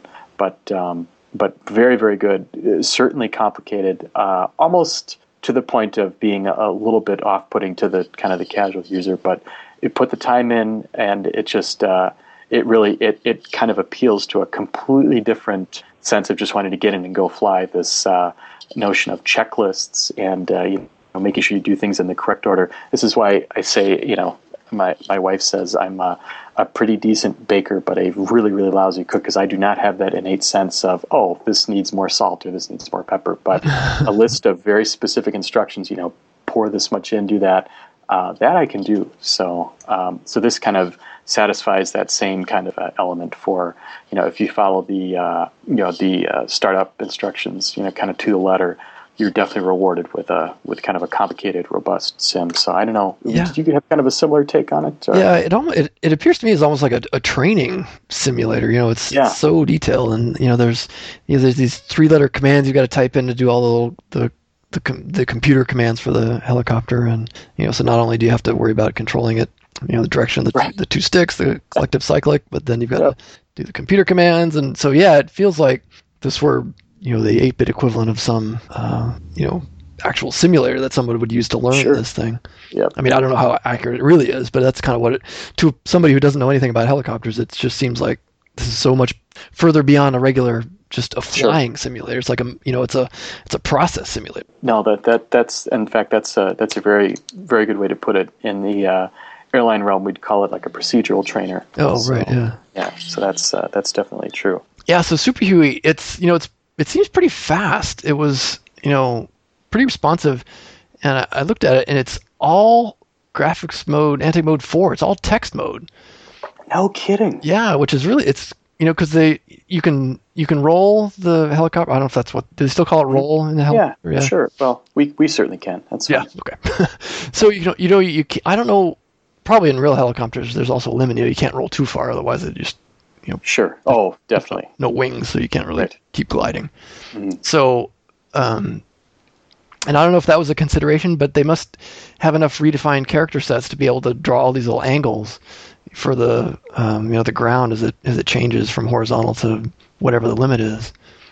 But so you know it's a lot fewer bytes to to worry about moving around. Indeed. So boy, that that is really really impressive. Um, I think I I might have mentioned this on uh, when we talked about civilian sims, or maybe it was when talking to the Antic folks. But um, I know I, I, made kind of brief reference to it with talking about um, Dead Stick and Softside mm-hmm. and custom character set. But um, one of the the Doctor Wacko books, yeah, is, yeah. Uh, uh, that's kind of one of the things they stress is that you know text mode is uh, you know don't don't just count it out. Just think you know Infocom text adventures whatever. Um, they really stress in in the book that I was most familiar that had this amazingly long type in game at the end. This uh, um, something it wasn't Yertle the turtle, but it was something like that. And there was some sort of dim string or something where there was just, there was I'm sure there was errata for the book, but I had no idea it was you know where it probably got fixed or maybe I typed it wrong or it was just this you know pages and pages and pages, and I could never quite get it, and I could never find it at BBS or anything. So one of these days, and I'm sure it's so much less now, but one of these days I'll type it in. But it was this great kind of grand, awesome kind of thing, and the crux of why it was able to run so fast and run so well was because they stayed in like graphic zero or you know kind of a text mode. So Yeah. um, this uh, knowing that I am just blown away by how you would absolutely never know it. Did you? I mean, I would No, have I- never guessed that it was. I didn't uh, realize it at all either until and once once I looked at the display list and figured out what they're doing, I went back and looked at it and I said, okay, now I see what they're doing, and I see there's sort of, if you look, I don't know if I should spoil it for everybody, but if you look at the, um, uh, you know, you can see kind of the cockpit, and so there's there's two little, um, I don't know what you call them, they're just like metal things that would separate the glass panels in the cockpit, so you can see them sort of at your front view, and if you look closely there, the the little borders because they're they're drawn at little angles, and so the, the Antic Mode Four is it's essentially it's the same size as, as Graphics Zero in Basic, but it's the four color, or actually five color mode. Oh, sure. Okay. Um, but so when they draw these little angles that go up, there's a few pixels that aren't part of the metal, and so they yeah, should be outside. That's right. But when you look at that, that those don't actually change color when they when you change the sky to the ground. Once I you know figured out that it was Antic-mode Four, I could see that. But before you don't you just don't even notice it. You know, it's, Sure. everything's moving so fast and uh, yeah so it was uh, you know all these all these sort of trade-offs they had to do to make the game playable well do we go for the high-res graphics but then it'll, the frame rate will be slowed slowed down Sure. or sure. here you know we can make it play really fast and have the frame rate be the driver but you know we have these little artifacts that we just can't get around so you know trade-offs you don't really have to make today but back then it was a, a big design consideration and uh, and it, it's it's really I think it translates quite well because and maybe this is one of the reasons that the um, the flight computer or what, what I would call like a you know um, FMC like flight management computer is such a big component. Maybe that even took kind of more center stage, knowing that they were in this text mode where. Um, I, and I, I had kind of my suspicions that there was, you know, this might have been some sort of hybrid graphics mode because you do have kind of that, that text input. They do a really good job at disguising it. Um, and in fact, uh, you know, the artifacting that you mentioned, I think I might have just written off as a kid as, oh, you know, it's um, the, the Huey just kind of knowing just a little bit about it. It was, you know, this kind of uh, just, you know, really kind of uh, well traveled machine that, you know, is Vietnam and, and done all these sorts of things. So this kind of issue of being is showing a little bit of wear and tear, I, I don't think I would ever expect to jump into a brand new Huey. It would have to be. Uh, um, the same sort of thing. I think you see it in uh, that movie, you know, Bat Twenty One, where Yeah. Danny Glover uh, steals the helicopter to, uh, um, you know, to try to, you know, go get uh, Gene Hackman, and this whole thing of where, you know, it's it's a, it just I'm sure they were brand new and shiny at one point, but you know, it kind of it's all this couch and camouflage and all the rest of this. So I might have just completely written that off as, oh, that's and that is a. I mean, in the in the airplane world, yeah, the glare shield or the headliner. I mean, that you know, it, it sits in the sun, it fades, and so uh, what a what a great thing text, uh, you know, to. Uh, to kind of the uh, little trickery of uh, having the, the pipe symbol or whatever it is that uh, kind of fades off into the etheric and doesn't change or reference the others as. Uh, but uh, but wow, so that that is that is really impressive. And I did actually think, I thought, boy, for having all this text in there, like, did they actually? You know, did you did you have to when you drew the flight management computer? Did you have to somehow graphically represent this text? I thought, God, what a what kind of a terrible thing. But I thought, well, it had to be some sort of combination. So that is really amazing. The cactus too. I mean, they're the cacti. Um, I guess now that I think about it, I I can maybe picture that same you know cacti or cactus, you know, on like a you know ATASCII log on to a BBS somewhere, but uh, because it's against the green, uh, you really it's like I said, certainly fooled me all these years. So Yeah, what, well, uh, yeah, it's what- moving fast too. So there's, there's a lot of a lot of tricks you can do when stuff is, is moving quickly. Indeed, indeed. But uh, that's I think that's pretty much all I have on Super Huey. Just really, really well done. Uh, control scheme, uh, for God's sake, the fast frame rate with uh, you know in text mode. That's uh, that's really quite something. Hats off to the program. Yeah, for sure. Yeah, and contrast that to the other flight, the other helicopter sim that we're, we're going to look at, the Tomahawk. Yes. That does actually it uses two separate sticks to control. Yeah. So this is um, th- this is kind of the um, the scenario that we, we chatted about earlier. So Tomahawk, this is Datasoft again, 1987. Uh, so the very tail end of the kind of development cycle for the Atari 8-bit. And I think you actually have two options in this one. So we, we had a you know pretty pretty good discussion of cyclic and collective and what controls which. I think you can do two joysticks or you can actually do a joystick and a keyboard. I think. Um, oh, yeah, that's true. It does have the keyboard command. Yeah, yeah. So if you are unfortunate enough to not have um, either a free joystick port or two joysticks or a working one, um, and and it and this scheme really makes sense where uh, it's not ideal having to mash the keyboard. Basically, it's like up and down. I think it's A and Q. So one is up, one is down, and then that combined with the uh, joystick input to kind of on your way. This is a this is a this is a really good game. It's actually very polished, and uh, it might be the best looking simulator of all the ones that we've talked about, in my opinion. It actually, I mean, you could just even just looking at it on your on your TV or your CRT monitor in your emulator, you could this this is a passable ST game where you could go, you know what, this this kind of looks much more like the much prettier, higher res um, kind of, uh, um, you know, just kind of feeling that uh, you know Atari ST games where it was it still wasn't you know millions of colors and but it was definitely an upgrade whether it was you know up to 16 colors or just you know things looked a little bit more lifelike. So um, it's not this is, this oh, is all this is all Antic Mode E so it's graphics 7 plus. So they they must have done some serious optimization to make it run as fast as it does. Indeed. Um, so this is um, this is again this is a basically kind of taking a page from you know simulating like an Apache helicopter kind of or that type of helicopter. It's kind of similar to Super Huey in, but it, instrumentation is is kind of pared down a little bit. You do yeah. have um, maybe a nod towards something approaching more real life, where you actually have like a vertical speed indicator, which is uh, which is quite important if you know kind of coming into land, but you don't have the kind of large breadth of the kind of flight management computer kind of system that's modeled in, in Super Huey. But gosh, you do have night vision um, where you can, you know, it's dark and you get the kind of the green effect for that. Uh, so there's really, really a lot here. But at, at the base of it, the or kind of the basis of the game is shoot stuff on the ground, shoot down a lot of helicopters. That's really um, it doesn't go too much further than that. Now you do have kind of changing terrain, and uh, there, there's a you know, but it doesn't have the same kind of uh, maybe mission-oriented sense that you even get from something like Hellcat. So it's not quite as cohesive from that standpoint. But I will say it is completely made up for by how um, how well this is done. The cockpit just looks very, very good.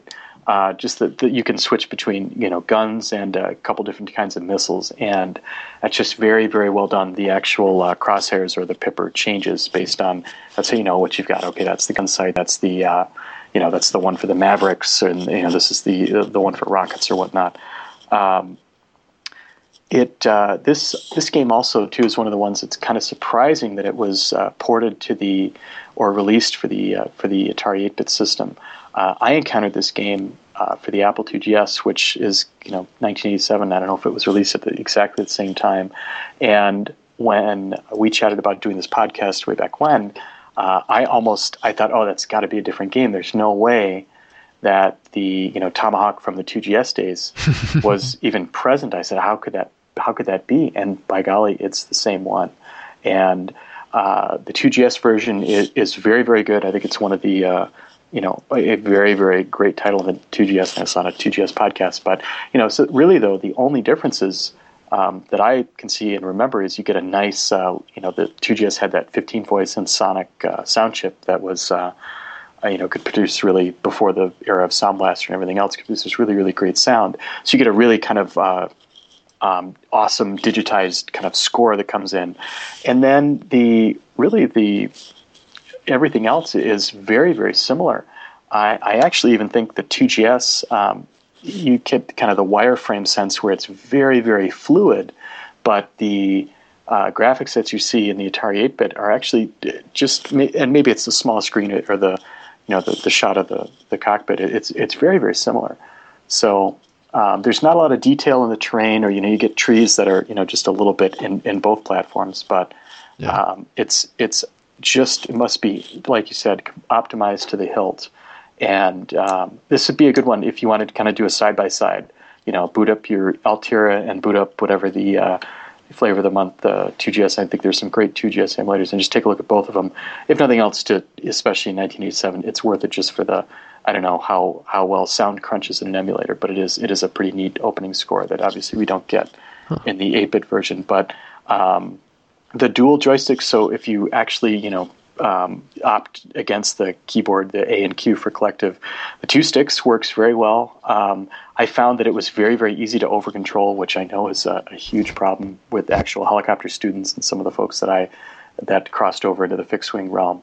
Um, but it, it is fluid, and in the same way that Super Huey gives you that real sense of, you know, I'm flying a helicopter, I can hover, I can do this. It's even more apparent, and it just it's just a really, really slick interface. Uh, very pared down instrument panel, but very professional and very sleek. Um, I think that's that's. I don't have a whole bunch more to say about this one. It's it's great action. It's great fun to, to shoot other helicopters down and you know go against. But it's it's maybe a little bit lacking. It, it could use. Uh, whether it's story or a nod towards this is this is one you could very easily take and expand upon, or that could have been you know really kind of knocked out of the park. I have I have the sense though that every bit and you know whatever was accounted for that uh, you know unless they targeted the XL or some other kind of platform with more memory that there just wasn't any more space. But a very very good accomplishment, and uh, I would say too easier to at least get started than Super Huey. So if you really want to try a helicopter sim that uh, that does it well, this one is definitely a little prettier and uh, doesn't quite have that kind of checklist barrier of entry that yeah. that Super Huey does. Yeah, so kind of a, a, good compromise, I would yeah, say. Yeah, like like single letter commands rather than the three three letter commands for Super Huey, and right. Still did it still took me a while to get off the ground, and until I realized that using the Atari 800 emulator, the cyclic was actually joystick number two. Oh, sure. And so I was like, I can, I can only go up and down. I was like, I can't move. right. so. Yeah. And and I've got you know traveling. I've got a gamepad, and uh, you know it's got a D-pad and two sticks, but trying to find the right mode and uh, you know and kind of get it to where it did take some you know some configuring, but uh, uh, but that's actually that's maybe worth mentioning if you don't. Uh, I mean, certainly it would be it would be worth it to haul out the old CX40s and have two yeah. of them, but um, a good kind of interim if you actually um, you know do Atari gaming on your laptop or even just on your regular PC, um, like an Xbox controller or some sort of um, you know, more console type controller might give you the best of both worlds. Where then, um, you know, the two sticks together are much more manageable. Right. So, yeah. And that's actually when I booted this back up and was just kind of awestruck by this being the same game that uh, the IIgs. I I did the the uh, the dual, whether it was D-pad and stick or two analog sticks. That worked quite well. I, it's really good. The last thing I'll say about it is um, that that sense of. I remember the the first time I, I booted a simulator, loaded one up, and the inst- the cockpit was kind of digitized. And I remember uh, maybe A10 Tank Killer, which was a Dynamix title from like '89, where you know they actually took a photo and you know a very made it very very low res, but um, you get the sense that this was what an A10 cockpit looked like. And this is kind of the closest that uh, of the titles I'm aware of and, and played that uh, that maybe it comes in the in the 800 days where um, you, you do get you know it's like I said it's it's a third of the screen or half the screen, but um, that kind of notion towards this actually looks you know very much like something something real and something that's polished as opposed to you know something like Super Huey or Solo Flight or even Flight Simulator 2 where it's kind of a, a kind of gross approximation or it's obvious that you know yeah you get an attitude indicator but you know we had to make it all one color because of XYZ because we only have two colors to work with or yeah some sort of uh, other kind of odd uh, odd deals. So yeah, very very well done, and I'm sure it pushed the machine to the hilt in, in what it could do. But it, has got a pretty good frame rate, and uh, I think helped by the fact that most of the time you, you, encounter another target, it's very very far away, so it's or it's very very small. but then you get kind of a small explosion, but uh, even so, it's it's still uh, still quite good. So especially for not being a helicopter guy, these two are are very very very well done. But that's uh, that's all I have yeah. on Tomahawk, I think. I guess this is not exactly a helicopter, but did you want to talk about Jump Jet? Oh yeah, you know I don't want to spend a, a, whole lot of time on this one. Um, this is uh, I never got it. I never. i am my plane is still sitting on that carrier, just like beeping. I could never get it to do anything. So yeah, so so this one this one is um, again. I think this is 85, and uh, it's kind of known by it's it's weird. It pops up in databases and, and online different names. So Jumpjet, and then uh, it, it appears sometimes as Harrier mission. So if you're looking forward or looking for info, one that might be able to steer you the right way. But the uh, the plane that's modeled is the uh, uh, we know it in the U.S. as the uh, is the AV AV8B. AV8B Harrier. The actually the A model uh, came out first, and a lot of uh, lot a lot of training accidents. So the A didn't didn't really last too long. It was quickly replaced by the B. The A oh. was actually had really. If you're familiar with the tilt rotor the Osprey. The Osprey, all the issues they had where it works really well now, but they had basically the Harrier program had, you know, all that and then some, you know, 25, 30 huh. years ago.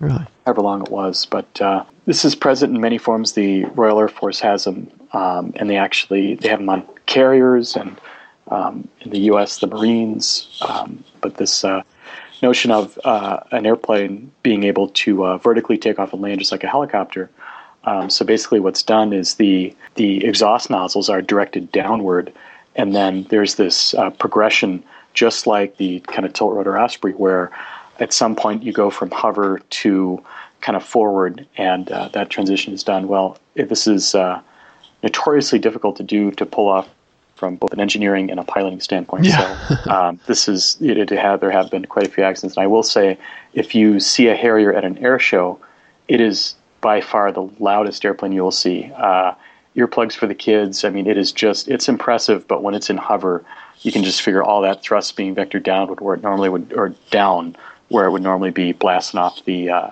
you know, the side of the plane or you know out the back. Uh, it is just uh, ear piercingly loud, and uh, yeah, so definitely watch out for that. You can hear certainly hear a Harrier coming if it's taken off in, in, in a hover sense. It can do it does just fine landing in, in a conventional means as well. But um, so it's a very ambitious project uh, to model all this uh, is especially you know given the uh, the 8-bit realm pretty difficult. Um, I'll mention it because the person who's uh, who's kind of credited with uh, being the programmer is a Harrier pilot. His name is Vaughn Dow, and sure was a, a labor of love for him. Uh, I was able to get moving, but it's a top-down simulator view, so you actually see your airplane and kind of the deck. So almost, uh, it kind of, yeah, I hate to say it, but I, I kind of, it almost gave me that river raid sense where yeah. you, know, you got the, you know, kind of top down and you're on the river, and that sort of kind of notion. But um, I would say Jumpjet runs into the same problem that uh, Jumbo Jet Pilot and the 747 Landing Simulator kind of run into, where they try to pack a whole lot of information into a kind of non-standard kind of instrument quadrant on the you know on the bottom of the screen, and it's just it's it's it's difficult to pick out the information that you need to, to get kind of flying. And then given the the top down view, it's just uh, it's it's kind of tough. So um, this one might be want to maybe want to spend a little bit more time with and really kind of you know sit, take some time to try to really learn the ins and outs. But it's uh, it's got a pretty steep learning curve, and given the you know it, it, it, the graphics are okay, decent, but um, put this next to Ace of Aces or um, F-15 Strike Eagle or some of the others, and it's just kind of no comparison. So, a very ambitious project, uh, very very difficult to model. I will say, um, I think there was the, the, first time we saw a Harrier simulation in like the MS DOS and kind of Windows era was was many many years later, and even then it was uh, just the, just getting the mechanic of the the nozzles kind of going from hover to flying was a huge kind of you know difficult thing with without actual hardware or, or anything like that. So yeah. So you know, I, I, I would certainly, if you're a Harrier guy or or gal, maybe give it a look. But um, ambitious project is probably uh, you know, maybe if it had been one of these 86 or 87 games, it would have had, uh, you know, an instrument panel that looked a little bit more, you know, that was made it a little bit easier to use. But steep learning curve, and I was uh, not able to get too far. And this was not one that I encountered uh, growing up. I think I heard of it, but I didn't. Uh, I didn't see it. So. No, yeah, I've never heard of it. I've never heard of it at all. So not one I pirated. there you go. And well, I guess we'll save the best for last. My yes. favorite flight simulator, F-15 Strike Eagle. yeah. So I, uh, yeah, I just uh, I could probably do a whole podcast on this one, but I, I, I'd love to hear your thoughts on this one, and I'll I'll jump in with uh, with my take. But this is this is one of my all time favorite games, just you know across any platform. So yeah, no, mine as well. I remember when this is one of the few games we actually bought, and it was. Um, you know, it came with a thick manual, and the copy protection was, I think, was a manual based. Did you have to flip to a certain page? I don't remember. Or there was yeah. a code, code, wheel or something. I yep. forget what it was. That's right. I actually I had to look at it because uh, the uh, the version that I that I used um, uh, from from somewhere actually you needed needed it. So they had uh, little cipher codes where it was a based on uh, it was one manual for you know same pack and manual for Apple, Atari, Commodore 64, and it would actually differentiate by your computer. So if it was like it'd give you like uh, and it was scattered throughout the manual. You might have uh, oh, you know right. it yeah, would say yeah. authenticate one, and you'd be like, all right, what does that say? So like for Atari, you know, one translates to the letter D. Okay, punch that in. So it was uh, kind of that. So it kind of gave you that uh, almost like secret code, war games esque. Know, kind of thing where you thought, oh, this is you know this is kind of military uh, or almost like a, a secret thing. So. Yeah, and all the you know all, all, the copies are cracked now that you find on Atarimania or whatever, and so it doesn't really matter what you type in. But I forget if if you typed in the wrong code, it wouldn't fail. It just you couldn't use the missiles or something, or you, yeah. know, it would. It's, yeah, I want to say something like that. I, I my notion is you couldn't like navigate to anything or it would kind of put you in like a free flight but if you wanted to actually try to do the mission it would somehow cripple it. So it was interesting, yeah. kind of a very interesting choice that would just boot you back to the, you know. But uh, uh, so yeah, so I, you really wonder what because I mean it was a, a, pretty simple. I mean it would, you know, call your friend who has the game, and you could have very easily like this is what I did from the PDF, but you know just wrote it down. It wasn't, uh, you know, but uh, just kind of an in- interesting choice um, yeah. as far as that goes. But uh, but yeah, that you would actually get to play. a you know, a, a, not quite complete version or something. Kind of Maybe to entice you to buy the whole thing. And, you know? and, that's what I'm thinking. Like, you know, the, the kind of notion of rage quitting where it just sends you back to the, you know, or, or locks up or something. It would make somebody mad to where, you know, then they're going to say, all right, I'm going to, I'm going to get the hex editor out or I'm going to crack this kind of thing.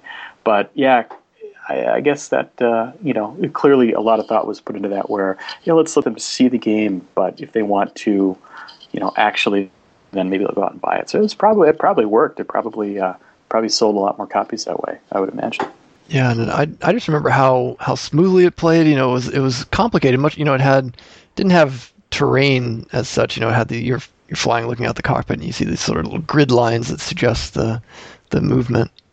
Yeah. Um, but it was you know the frame rate was pretty fast and the uh, the enemy enemy fighters that came in were you know they flew pretty complicated patterns, and they, mm-hmm. you know, weren't just sitting ducks.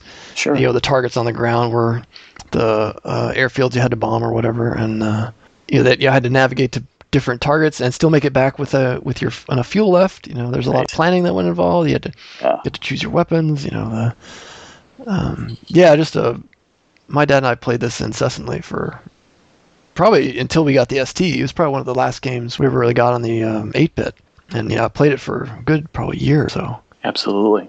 Well, I think uh, this was one that we purchased as well, and yeah, this one in Solo Flight actually had uh, original original copies, and uh, so I went back and looked at the at the manual, and one of the uh, things I've been kind of hinting at, where kind of notion of like a campaign mode or something would mm-hmm. be very very common in simulators today, and this has a really kind of reasoned um, kind of you know semi realistic, semi kind of uh, you know basis for um, you know, putting you in, in locations that you're aware of. And uh, something that is always very interesting to me is at the time the game was released. So for the Atari, I think this was well, geez, was it was it eighty five? Is that right? Eighty four. Eighty four. Okay. Um, so if you, you the last about you know ten pages of the manual or last few pages or so, um, it kind of gives this description of. Um, actually, so I take it back. So uh, game was 84, the manual that I found was kind of a, uh, like a revised, like a change, you know, change date where it was actually 86 or whether it was like reboxed or repackaged. They kind of tacked an addendum on, and it talked about the, you know, U.S. action against Libya, where it, mm, this was yeah. one of the, uh, you know, I kind of remember just kind of hearing about that a little bit where. Um, there was this uh, kind of uh, large scale action where um, you know, you know you know, the planes were shot down. Uh, certain targets in, in Libya were were eliminated, and this was kind of a kind of a two or a three prong approach to where you know there was something going on 500 miles away here, and uh, so this kind of uh, you know military campaign. It was one of the kind of it's it's what people kind of pointed to in the in the kind of modern era as you know, all right, the U.S. is you know has achieved some sort of air superiority. When you hear people talk about the F-15 within kind of history, or one of the buzzwords come up that comes up is you know this is an, an air superiority fighter. Well, what does that mean? Yeah, well, it, it's kind of a dual mission. Yeah, it can it can dogfight, it can get in there, and and it can also you know deploy kind of a um, you know bombs or you know kind of go after. And that was really kind of rare to to be a, a true fighter bomber was uh, something that you know maybe other aircraft kind of point to in kind of the Vietnam era, but this was the F-15 was really did a, a very very good job of that. So uh, you can see why it'd be a, a, good candidate for a simulation. But uh, when I you talked about kind of the cohesive nature of of Super Huey and kind of that instructional sense of being, you know, kind of led, you know, from one task all the way through to the end, or the task of uh, following the checklist and getting everything set up um, there was a, a real sense of the mission structure in F-15 Striker that really gave you that. And uh, you know, to, to go through and the missions would get more difficult, more difficult. But you know, to kind of get all the way through to the end, you could very easily see kind of the evolution of this, where you had to be a pretty accomplished player to you know, finish that uh, that sixth or seventh mission. I want to say, though, and I remember, I think you're going to Saudi Arabia, and you've got to, you know, you've got to, you know, bomb certain targets, and then you've got to, you know, fend off all these airplanes, and yeah. um, you know, you get to the point where you get kind of so deep in that you're like, I, I don't know if I'm going to have enough fuel to get out. So all the things mentioned with the earlier Microprose games, the you know Hellcat Ace, Spitfire Ace, MiG Alley Ace, it's um, uh, certainly the engine's been upgraded. I will say the frame rate is still very good. It's not quite as fluid right, yeah. as it is on those, but there's so much more information being pushed and you know a, a much bigger level of complexity. Um, so the, f- the fact this was 84, so this would have been before the movie Top Gun came out, but this notion of locking on to a target and getting, getting a missile lock is such a really, really neat thing. Even in the kind of pixelated notion, the 8-bit, that is one of the most satisfying things about this, to, to get behind somebody to launch a missile and just blow them out of the sky is, is really, really quite satisfying. The way that it's modeled, it, it seems very realistic with a heads-up display, and uh, just the way you know you're able to, you said, kind of load out different weapons and, and switch between them. And there actually um, there are quite a few keyboard commands here that, um, without the manual or without some sort of quick reference card, you'd be kind of in big trouble. Um, it does. You do have the ability to use like a navigation computer and to point you towards the target. But boy, if you don't do that, um, it, it's pretty tough, especially with these later missions where you have multiple objectives and you have to fly from you know one place to another. Yeah, I've I've told this story on I think it was Anatoly's podcast. I'll just very briefly mention it. Um, I played this with my dad all the time too, and it would be um, kind of a neat thing where you know kind of someone's acting like a, a backseat rider. Oh, hey, you know, watch out, you got traffic coming, or um, you know, hey, watch your fuel, or just you know, maybe somebody else to uh, you know to kind of to look over your shoulder. But um, there was uh, one one of the very later missions where it was just a, a real um, almost exercise in resource managing. You know, do I use the afterburners to get away from these airplanes? Can I, you know, save it and you know just you know really scoot for the last few, or when I do? And I, I remember I, I, took on some damage, and uh, but I had accomplished the objective. I just had to get back to the airfield. And I think that was you know you get within what is it? You didn't actually get to land, which was a little bit disappointing. But I think you got to like three thousand feet above the field, and it would. Uh, pretty much take it from there. Is that am I remembering that right? Yeah, I don't remember landing either, but it was okay. It was something like that. Yeah, you, you know, got you get the vicinity. And, yeah, you, you get in the uh, the sphere of the uh, maybe the airspace, I guess you could say, of the uh, of the uh, you know the the friendly airfield, and and it kind of you know the the landing is assumed kind of thing, but. Um, so you know, a little bit damaged. I maybe I was you know close to auto weapons or very low and you know, thinking, you know, how I don't, you know, I spent too much time trying to afterburn away, how am I going to? I'm, I'm not to make it back. And I remember uh, my dad saying, "Well, you know what? Climb up as high as you can. You know, you'll you'll be more fuel efficient up there." And you know, at the you know worst case, you get up you know to the service ceiling of the plane. You can just kind of glide you know glide Yeah. down and maybe get it. And especially with F-15 Strike Eagle, where you know a dead stick landing in, a, in an F-15 would be would be pretty pretty bad news. But in the notion of the game world, just get within 3,000 feet and you know five miles away, and you were fine. So. Um, so, but it was just this notion of just going up there and cruising, and it worked. You know, you were all the way up to you know forty something thousand feet, and just you know the it, which it just sipped the the gas relative to burning so much down low. So that made a very lasting impression. In the same way that the realistic modeling of you know the VR navigation, the other elements of solo flight, it really clicked in and stuck with me. Even though I didn't go on to fly in kind of a military track, um, this you know at that point I knew that the people who designed this game, the one who was a fighter pilot, um, you know, put enough in to where um, you know they, the flight model used was such that it would um, you would be smart enough to kind of figure that out, and uh, that's stuck with me even you know kind of through to this day where you know what a what a really what what a well designed simulator where the you know the attention to detail was such that that was actually achievable and um, I cannot say enough good things about this game. It's it's intense. The the action is uh, makes you feel like you're really there, even in through the kind of the prism of you know modern day Sims.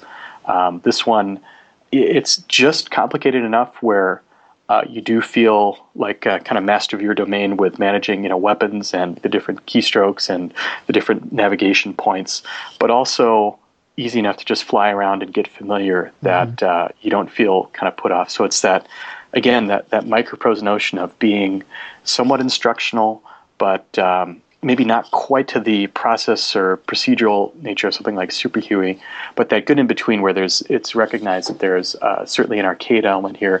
There's an element of action that is that they probably felt like they didn't really have to trade off. Um, I like coming in for the bombing runs when the, the you know you see the the reticle or the or the pipper. It's just it's so well done, and um, you know I, I think it probably of of you know up until maybe much later on different platforms. I don't know that there's another certainly an 8-bit sim that, that pulls off bombing like this one does. yeah, yeah, getting, yeah. The way it, it draws the the bomb yeah. sight perpendicular to the ground, but so when Yes. you're at an angle, it still tracks that angle, and so yeah, yes, uh, a- abs- absolutely. yeah, just Um, the um, you know, it's the way they the, the thought they put into the design of the you know the heads up display and the way they present all the information on the screen. You know, the top half being your view, and then the bottom half. They don't present a traditional set of instruments, but they present you know your map and your radar and your your um, weapons selection. Mm-hmm. You know, they, they put a lot of thought into it, so so that you could you could really see what you needed to see, but it wasn't cluttered by you know extraneous stuff. And uh, you know, just having you know speed, altitude, um, Mm-hmm. stuff like that, just displayed as text rather than worrying about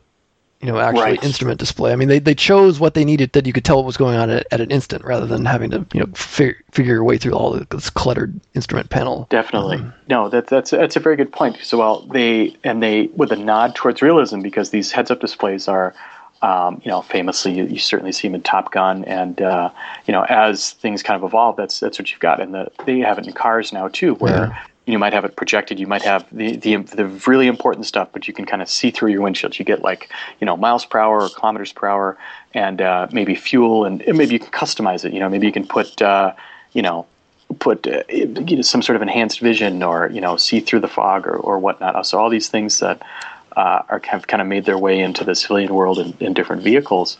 So but so the heads-up display is there, but in in truth, it's not it, a real heads-up display It would give you the you know the airspeed represented as a number or Mach number or some sort of angle of attack thing, or you know altitude. We typically what we call a tape, where hmm, you'd get yeah. that on the actual heads-up display. But in F-15 Strike Eagle, they said, well, you know, that's going to be really hard to see against the sky, against everything else. So, so you, you're absolutely right. So it was a little bit of a compromise, Right, but yeah. with a nod towards we're going to give you what it looks like, but we can't model, you know, exactly what it looks like, is you know, for various different reasons. But um, I feel like it's been kind of a common theme where um, other simulators have tried to kind of uh, hit upon a good combination of airplane instrumentation that they full well know is not the standard six pack of what we're accustomed to, and you know probably weren't didn't quite accomplish that or it didn't translate to good gameplay or um, you know kind of ease of use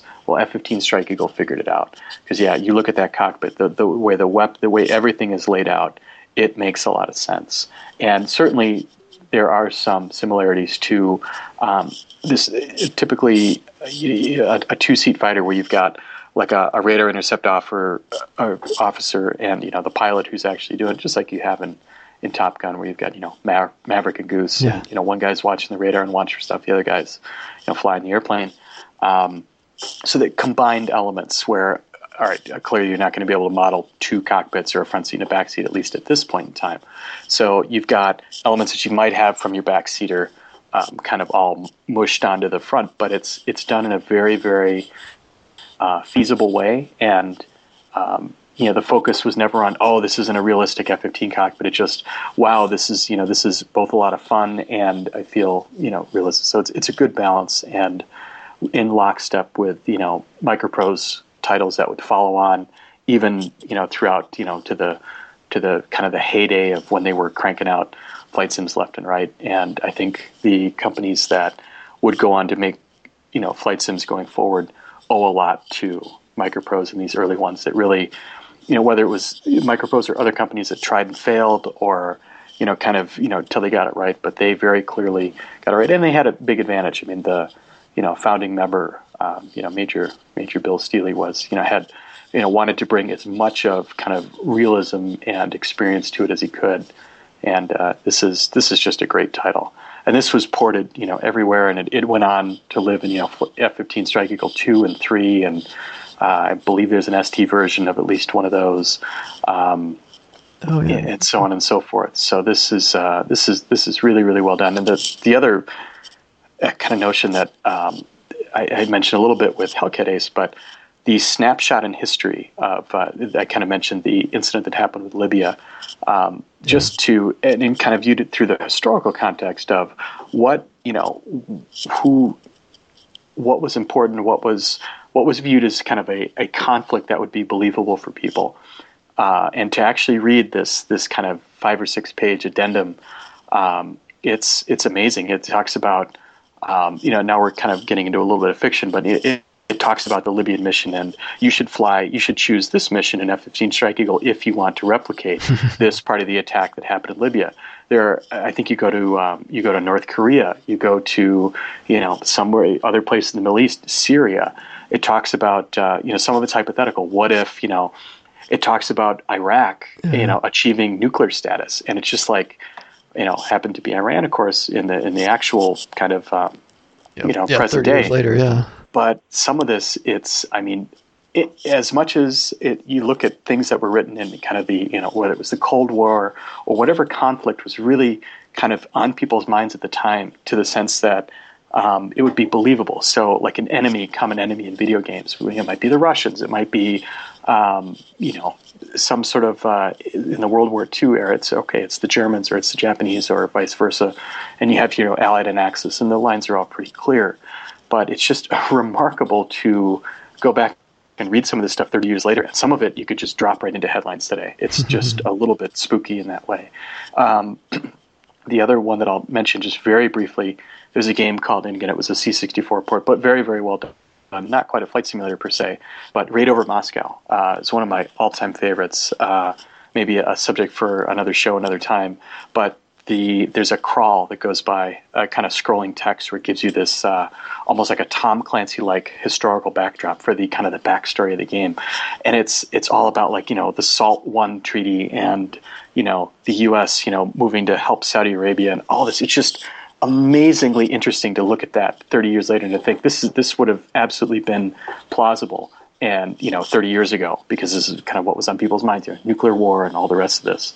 Um, but then you know however many years later to look back and go yeah they got a few things right you know this then it's just kind of so i think these games are, are certainly so much fun to play uh, but there's there's a historical piece there whether it was actually you know in, in kind of truly based on history or whether it's historical fiction and uh, a point that might uh, interest folks who might not otherwise be interested in flight simulators but are perhaps interested in you know history of the 80s or you know, kind of large scale kind of conflicts and kind of a, a nod towards something like war games, where uh, I find that just very, very interesting. But flight, uh, F-15 Strike Eagle, just a, a, great simulator, still holds up today. Um, and just uh, and just really really well done. Can't can't say enough good things about it. Yeah, yeah, it's definitely my favorite flight simulator. It's you know it, it you had the missions, you had the just the playability, the the speed at which it you know refreshed. Uh... Yeah, just a, just a very very satisfying um, experience on the eight bit, and um, you know if it, it really filled in the gaps for that had maybe been hinted at by other simulators, where if you start from mission one and go all the way through, it gets very very difficult. If you finish that last mission, that's got like I think it's got three objectives. Boy, you really really feel like you actually did something. It's really uh, you know it's quite tough. It's doable especially at uh, novice. But boy, if you crank it up to, you know, I think even on medium, I don't think I ever got through the all of them. I came close, but yeah, I, I, just, forget how the difficulty levels how they changed stuff, but there was something on. Yeah, I don't know if it was you know was it was it AI where the you know did the I, I can't remember did uh, I don't know that's yeah. that's, that's that's worth uh, maybe maybe, maybe revisiting yeah. at some point, but uh, but yeah, but but really really really well done and. Uh, kind of set the gold standard at the time. You know, Microprose was certainly present, and they, they did they did other non simulator games. Certainly, Floyd of the Jungle comes to mind, and uh, Chopper Rescue, and some others. But um, this really, if they weren't on the map before, this really established them as kind of uh, you know a dominant force in, in simulation, and uh, they would be that really going forward for, for many years to come on across you know different platforms and and and whatnot. So yeah, yeah definitely definitely a good one. And did you say the, these guys eventually merged with um, Spectrum Holobyte? Is that right? Oh yeah. So so this is um, so Sid Meier. Uh, I think certainly uh, it's interesting though. So you had Sid Meier's Solo Flight, you know, and Sid Meier's name all over Hellcat Ace and uh, and the others, but it's really not. It's there, but it's not elite. It's not Sid Meier's F-15 Strike Eagle. So um, you know, certainly you'd have to think the you know Major Bill was was right in there involved. Um, but Andy Hollis is given kind of lead programmer so I think this this was a team effort. Basically, um, you know, no one person could really claim, you know, it, that it's because it was just such a such an enormously uh, kind of immersive sim. But um, so the history of Microprose, just briefly, um, so they would you know kind of go on and and go through to the uh, to the early '90s, and they actually got gobbled up by Spectrum Holobyte, who's famous for producing you know, quite a bit in the you know MS DOS era, but uh, probably most famously Falcon. And Falcon, Falcon that's 3, right, yeah. Falcon 3.0 is kind of the uh, if uh, you know if Microsoft Flight Simulator is the standard by which all others are kind of measured uh, once you get uh, certainly once you get to like 88 or 89 falcon in its various versions and then especially falcon 3.0 was kind of a showcase for the uh, for the 386 and you could it actually had a, a, a, a kind of a more realistic flight model that would be sort of unlocked if you had a floating point coprocessor, an 8387, which very few mm-hmm. people had, but it made it even more realistic, which is this huge, huge scope project. The ma- famously, the manual is like uh, would be deadly in in some sort of uh, food fight. I mean, it's just like 400 pages in the box. It's just this huge hulking thing, many, many floppy disks, and uh, uh so Spectrum Holobyte um, you know, they, they, they gobbled up Microsoft in 93, and Sid Meier departed in 96 to form Firaxis Games. Of course, Sid Meier would go on to do Civilization and, you know, many, many kind of other games, you know, above and beyond, kind of maybe stepping out of the simulator, simulation realm. But Microprose, even though they were kind of a subsidiary of Spectrum Holobyte, what they continued to release things under their kind of name, and they had a few studios associated with them, MPS Labs, and kind of various points around the kind of North America. Um, and in you know e- even kind of leading up to you know before and after the acquisition, they were really churning out a lot. I mean, they they put out a staggering number of flight sims for the you know for the PC and you know certainly some for the Amiga and Atari ST, but would go on all the way up to 2003. I think Gunship 2000 was one of the last ones that that they did uh, in kind of the uh, leaving the DOS and going into the Windows era.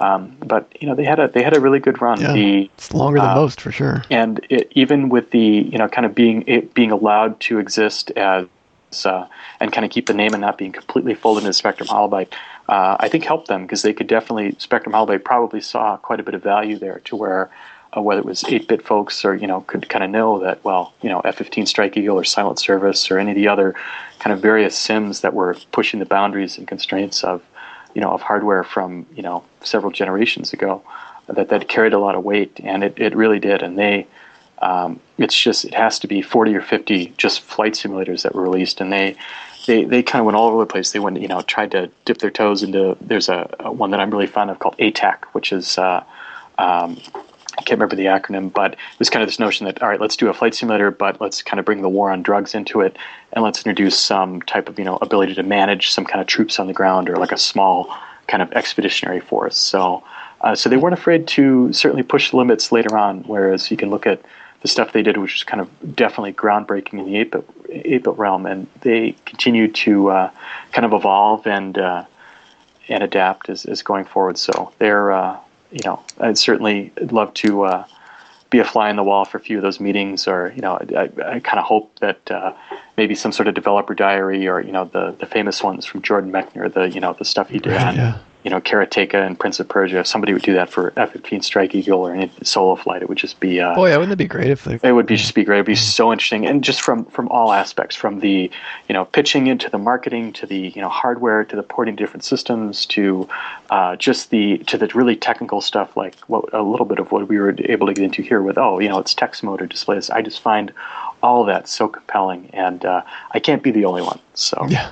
but uh, but yeah, um, but that's yeah. So that's that's Microprose and F-15 Strike Eagle, and definitely um, paved the way for many Sims to come. But it's still uh, a really great product, and I think for sure holds up today. Yep, great game. A great, uh, great way to end this show. Was talking Yes. about the my one of my favorite flight sims of all time, and uh, Sure, mine too. yeah. So I, I thank you very much, Chris, for coming on the show. It's been Sure. great having you for the second half doing the military sims, and yeah, we'll have you back at some point. We'll talk about Blue Max. All right, sounds good. One of my all-time favorites. I can't wait. Glad you can make time and out of your busy schedule, and uh, yeah, I really appreciate it. Sure thing. All right, well, thanks again, Chris, and we'll talk to you, You bet. soon. All right, sounds good, sir. Thanks. Have a good one. You too. Okay. Bye. Bye. Well, thanks again to Chris, and and apologize to everybody for the delay in which I've uh, not been very timely getting this out and published. But I appreciate your patience. It's been great talking to Chris. I really appreciate his depth of knowledge in both the Atari and flying. It's been really instructional talking to him, and uh, yeah, I really enjoyed it. So hope you have too. Wouldn't be me if I didn't talk about some technical stuff. So I looked at the display list for F-15 Strike Eagle. So the top half of the screen is all it's Mode E, so it's Graphics 7 Plus. There's 100 lines of that, and then the bottom, so you know 90 or so lines, is Antic Mode 4. As Chris and I noticed, it plays pretty well. You know, it's pretty fast. There's it's definitely, oh, if I had to guess frames per second, it's probably I don't know four to five frames a second, which is really not bad considering all the stuff it's got to do. It doesn't use any terrain, you know, it uses these grid lines and stuff, but it's got a full roll, you know, you can do a, a 360 degree roll. And the way it does it, you know, it draws these grid lines on the ground, but it, it sort of cheats. So behind the grid lines, back then I didn't really notice this, but if you look at the grid lines, the grid lines are drawn in regular graphics 7 plus resolution, you know, so they're, they're fine. But behind it, the horizon line, which is the only division between the colors, you know, it's, it's the sky and the ground. The horizon line is actually drawn in stepped four pixel blocks and four pixels wide in, um, graphics 7 plus is a byte. So they're cheating a little bit. So instead of drawing a full, like, Bresenham line algorithm to, to do the fill of the sky versus the ground, they do it in bytes. So it's much easier just to blast out bytes and having to worry about that, that boundary change. So that's what I looked at in terms of the technical stuff. In terms of the, the company itself, there's an interesting tale of Microprose, as, as Chris alluded to. They were, they were purchased, uh, Spectrum Holobyte purchased them. And in turn, Spectrum Holobyte was purchased by Hasbro Interactive. Hasbro purchased the intellectual property of Atari from the Tramiels and JTS back when the Atari did the JTS reverse merger. As they were sort of going through their JTS bankruptcy, they sold off stuff, and so Hasbro purchased Atari. So Hasbro at that time owned Microprose, Spectrum Holobyte, the Atari IP, but then Hasbro, the corporate entity, decided to sell off Hasbro Interactive. So they sold that to Infogrames, and the the zombified shambling remains of Atari, currently now in the end of 2015, owns Microprose, Spectrum Holobyte, and the rights to the F-15 Strike Eagle franchise. And just as a late addition here, Paul Hegstrom posted on Twitter some scans of F-15 Strike Eagle, and uh, Chris Olsen was looking at it too. And so there's different releases of the F-15. I guess they called them changes. So there's Paul posted a picture of the flight operation manual for Change 6, which was published July 15th, 1986. And he's got some scans for the manuals that I will post in the show notes as well. I alluded to some announcements and stuff that I'm going to make. Uh, what it is going to be is some code. I'm really getting into interested in coding again. I'm getting the bug like big time. So I've been working on a project that's not directly coding related, but Kevin Savetz has been helping me beta test it.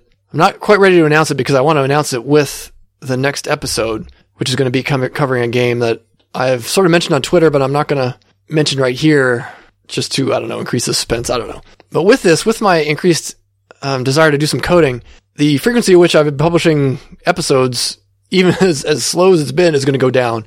So I think from between now and the next, the end of the next retro challenge, the summer one. So between now and um, end of July of 2016, I'm going to mostly take a hiatus from the podcast production. There's one more episode definitely coming in the next month or so, or well, as soon as I can finish this this program that's sort of related to the next episode. But after that, it'll probably be yeah. I'm not saying I won't publish anything, but I'm not guaranteeing that I will, that I will publish anything actually. So what I am going to be is trying to be active developing both for the retro challenge in January and the one in um, July, and also what I want to do is enter something for the Atari Bit Byter Users Club 2016 game competition. I have an idea for a game and it might be too big. And I may have to start out with something small just to kind of get my 6502 feet wet again. But I have idea for a bigger game that, you know, you, pretty much using all the features of the Atari, the scrolling player missile graphics, the tile based animation. The one thing I don't really have experience and or skill in is sound. So if you want to collaborate with some sound stuff for a game, let me know. I've, I've already bugged Paul Nurminen of the Intellivisionaries and I, uh, hopefully I'm going to borrow some music from him but if you're interested in doing some sound effects and collaborating on that for a game, please let me know. I have no idea how to generate sound. I think uh, it's just, you know, I have a pretty good ear for music, but I don't know how to create any music. I'm not musically talented at all. But yeah, so the state of the podcast is, is I am likely going to have one more episode in the next like eight months, possibly more, and um, possibly retool it. The one thing I'm thinking about is the, the one thing that's hard hardest for me is getting time to do a proper game review. And so I'd like to have your comments about what you would think if I would just drop the game reviews entirely or go to a very, say, cursory review of some game rather than kind of the in-depth technical stuff. And I, you know, I like the in-depth te- technical review, but it just takes a long time. And right now I'm just more interested in, in trying a little bit of coding. I don't know. It's, we're in flux here for the next eight months or so. But yeah, send me some feedback. Let me know what you think. Um, I'm not going to say it's going to change my mind. I'm, I'm definitely going to take some sort of hiatus from doing episodes regularly. I kind of like Wade's concept of seasons. I wish I would have started that, but I don't really have a season. It's kind of breaking it up at, you know, from before March 1982 is kind of an oddball season. But yeah, I'm really interested in taking a break to kind of do some coding. And uh, yeah, so there it is. Fortunately, we have the XEGS Cart by Cart podcast to kind of pick up the game review slack. And it's not like I'm going away. I will return to do the podcasts for sure. But for the time being, yeah, expect some reduced output for me, at least in terms of the podcast. I do hope to have some coding output increase and so I'll keep you updated via Twitter and on the website, and maybe a you know small announcements in the, through the podcast feed. We'll have to see about that. But thank you all for listening. I appreciate all the feedback I've gotten. I've really enjoyed you know meeting all the listeners I have, all the podcasters, all the people I've met sort of virtually through the podcast. It's been uh, been a lot of fun. And I don't mean to sound like I'm you know signing off of the podcast for good or something because I'm not. But I don't think I've said thank you enough for all that I've received from this podcast. Now, interestingly, in Toastmasters, it was a after you gave a speech, you never you were coached not to say thank you because there's really the audience that should, should thank the speaker for giving the time. And so I, you know, I I kind of sort of subconsciously anyway have not said a lot of thank yous in the podcast, but um, I do thank you for listening. You know, I've gotten enough feedback that it does keep me going, and even though you know it's a lot of work, and you know you don't get paid for it, and a lot of time every day, you know, time where I could have been I could be doing work and getting paid for that, and so it's you know, financially it's a net negative, but, and you know, I'm not asking for donations. I would never ask for donations for anything. You know, taking money for the podcast would result in expectations from the audience. And from my perspective as the producer, it's nice not to have that responsibility to anyone. You know, I can do what I want uh, with the show and when I have time to do it. And ultimately you can listen or you don't have to, but it's not, not nice not having the added pressure of, you know, people paying money and then having expectations. But despite not making money, it's it's not to say that I don't get value from this. If there weren't some sort of benefit that I was getting out of it, I wouldn't be doing it. And the benefit that I'm getting out of it is, you know, sort of the ability to, to talk. I've noticed my comfort level improve dramatically from when I first started this to now. you know, I don't use any notes anymore, and I thought that was impossible when I was, you know, first starting out. I had to write everything down and and you know virtually have a bulleted list of every single thing I was going to say. And now, you know, I'm kind of surprised at how well I can bring up stuff off the top of my head. Yeah, and it's not to say, you know, certainly there's some there's some production work in this, and there's a lot of lot of pausing where I look up stuff or you know just think of the next thing to say, and I you know compress all that so you never hear the amount of time that, that actually goes into this. But yeah, if I were not getting any benefit out of this, I would stop doing it, and that's not the case. So you are my guinea pigs in some sense. You know, you're listening to me develop my skills, such as they are. But I thank you for being here to listen with me. It's been great fun, but I still have a long way to go. You know, I'm not even to the magazines that I read back when I had an Atari, so I definitely, definitely going to continue. As we close out here, here's a song from the Atari SAP Music Archive. Its author is uncredited, but I bet you'll know what the title is. Let's see if who can get it first. Uh, send me feedback at Twitter. I'm at Atari 8-Bit Games, and via email, you can send me a note at feedback at playermissile.com. Let's see who gets it first. but yeah, no points for doing it because if you were around in the US during the time period of the Ataris, you will know what this song is. So yeah, maybe we'll see how long it takes for people to guess this. So yeah, one more episode before the hiatus, but I'm definitely looking forward to this next episode. I've got a great interview with a game author. Gonna have some stuff to announce, some software to distribute, stuff maybe you can use. Really excited about it, and uh, thanks again to Kevin Savetz for helping me beta test to work out some of the bugs before it gets a little wider audience. So I will talk to you next episode for a surprise game review and some software. In the meantime, don't forget to check out the other Atari 8-bit podcasts. Antic, Inverse ATASCII, the 5200 Game by Game podcast, and now the XEGS Cart by Cart podcast. Also, don't forget to check out the Throwback Network, of which I'm a member. That has a lot of retro themed podcasts, and I'm sure you'll find some others that you're very interested in as well. So I will see you next episode.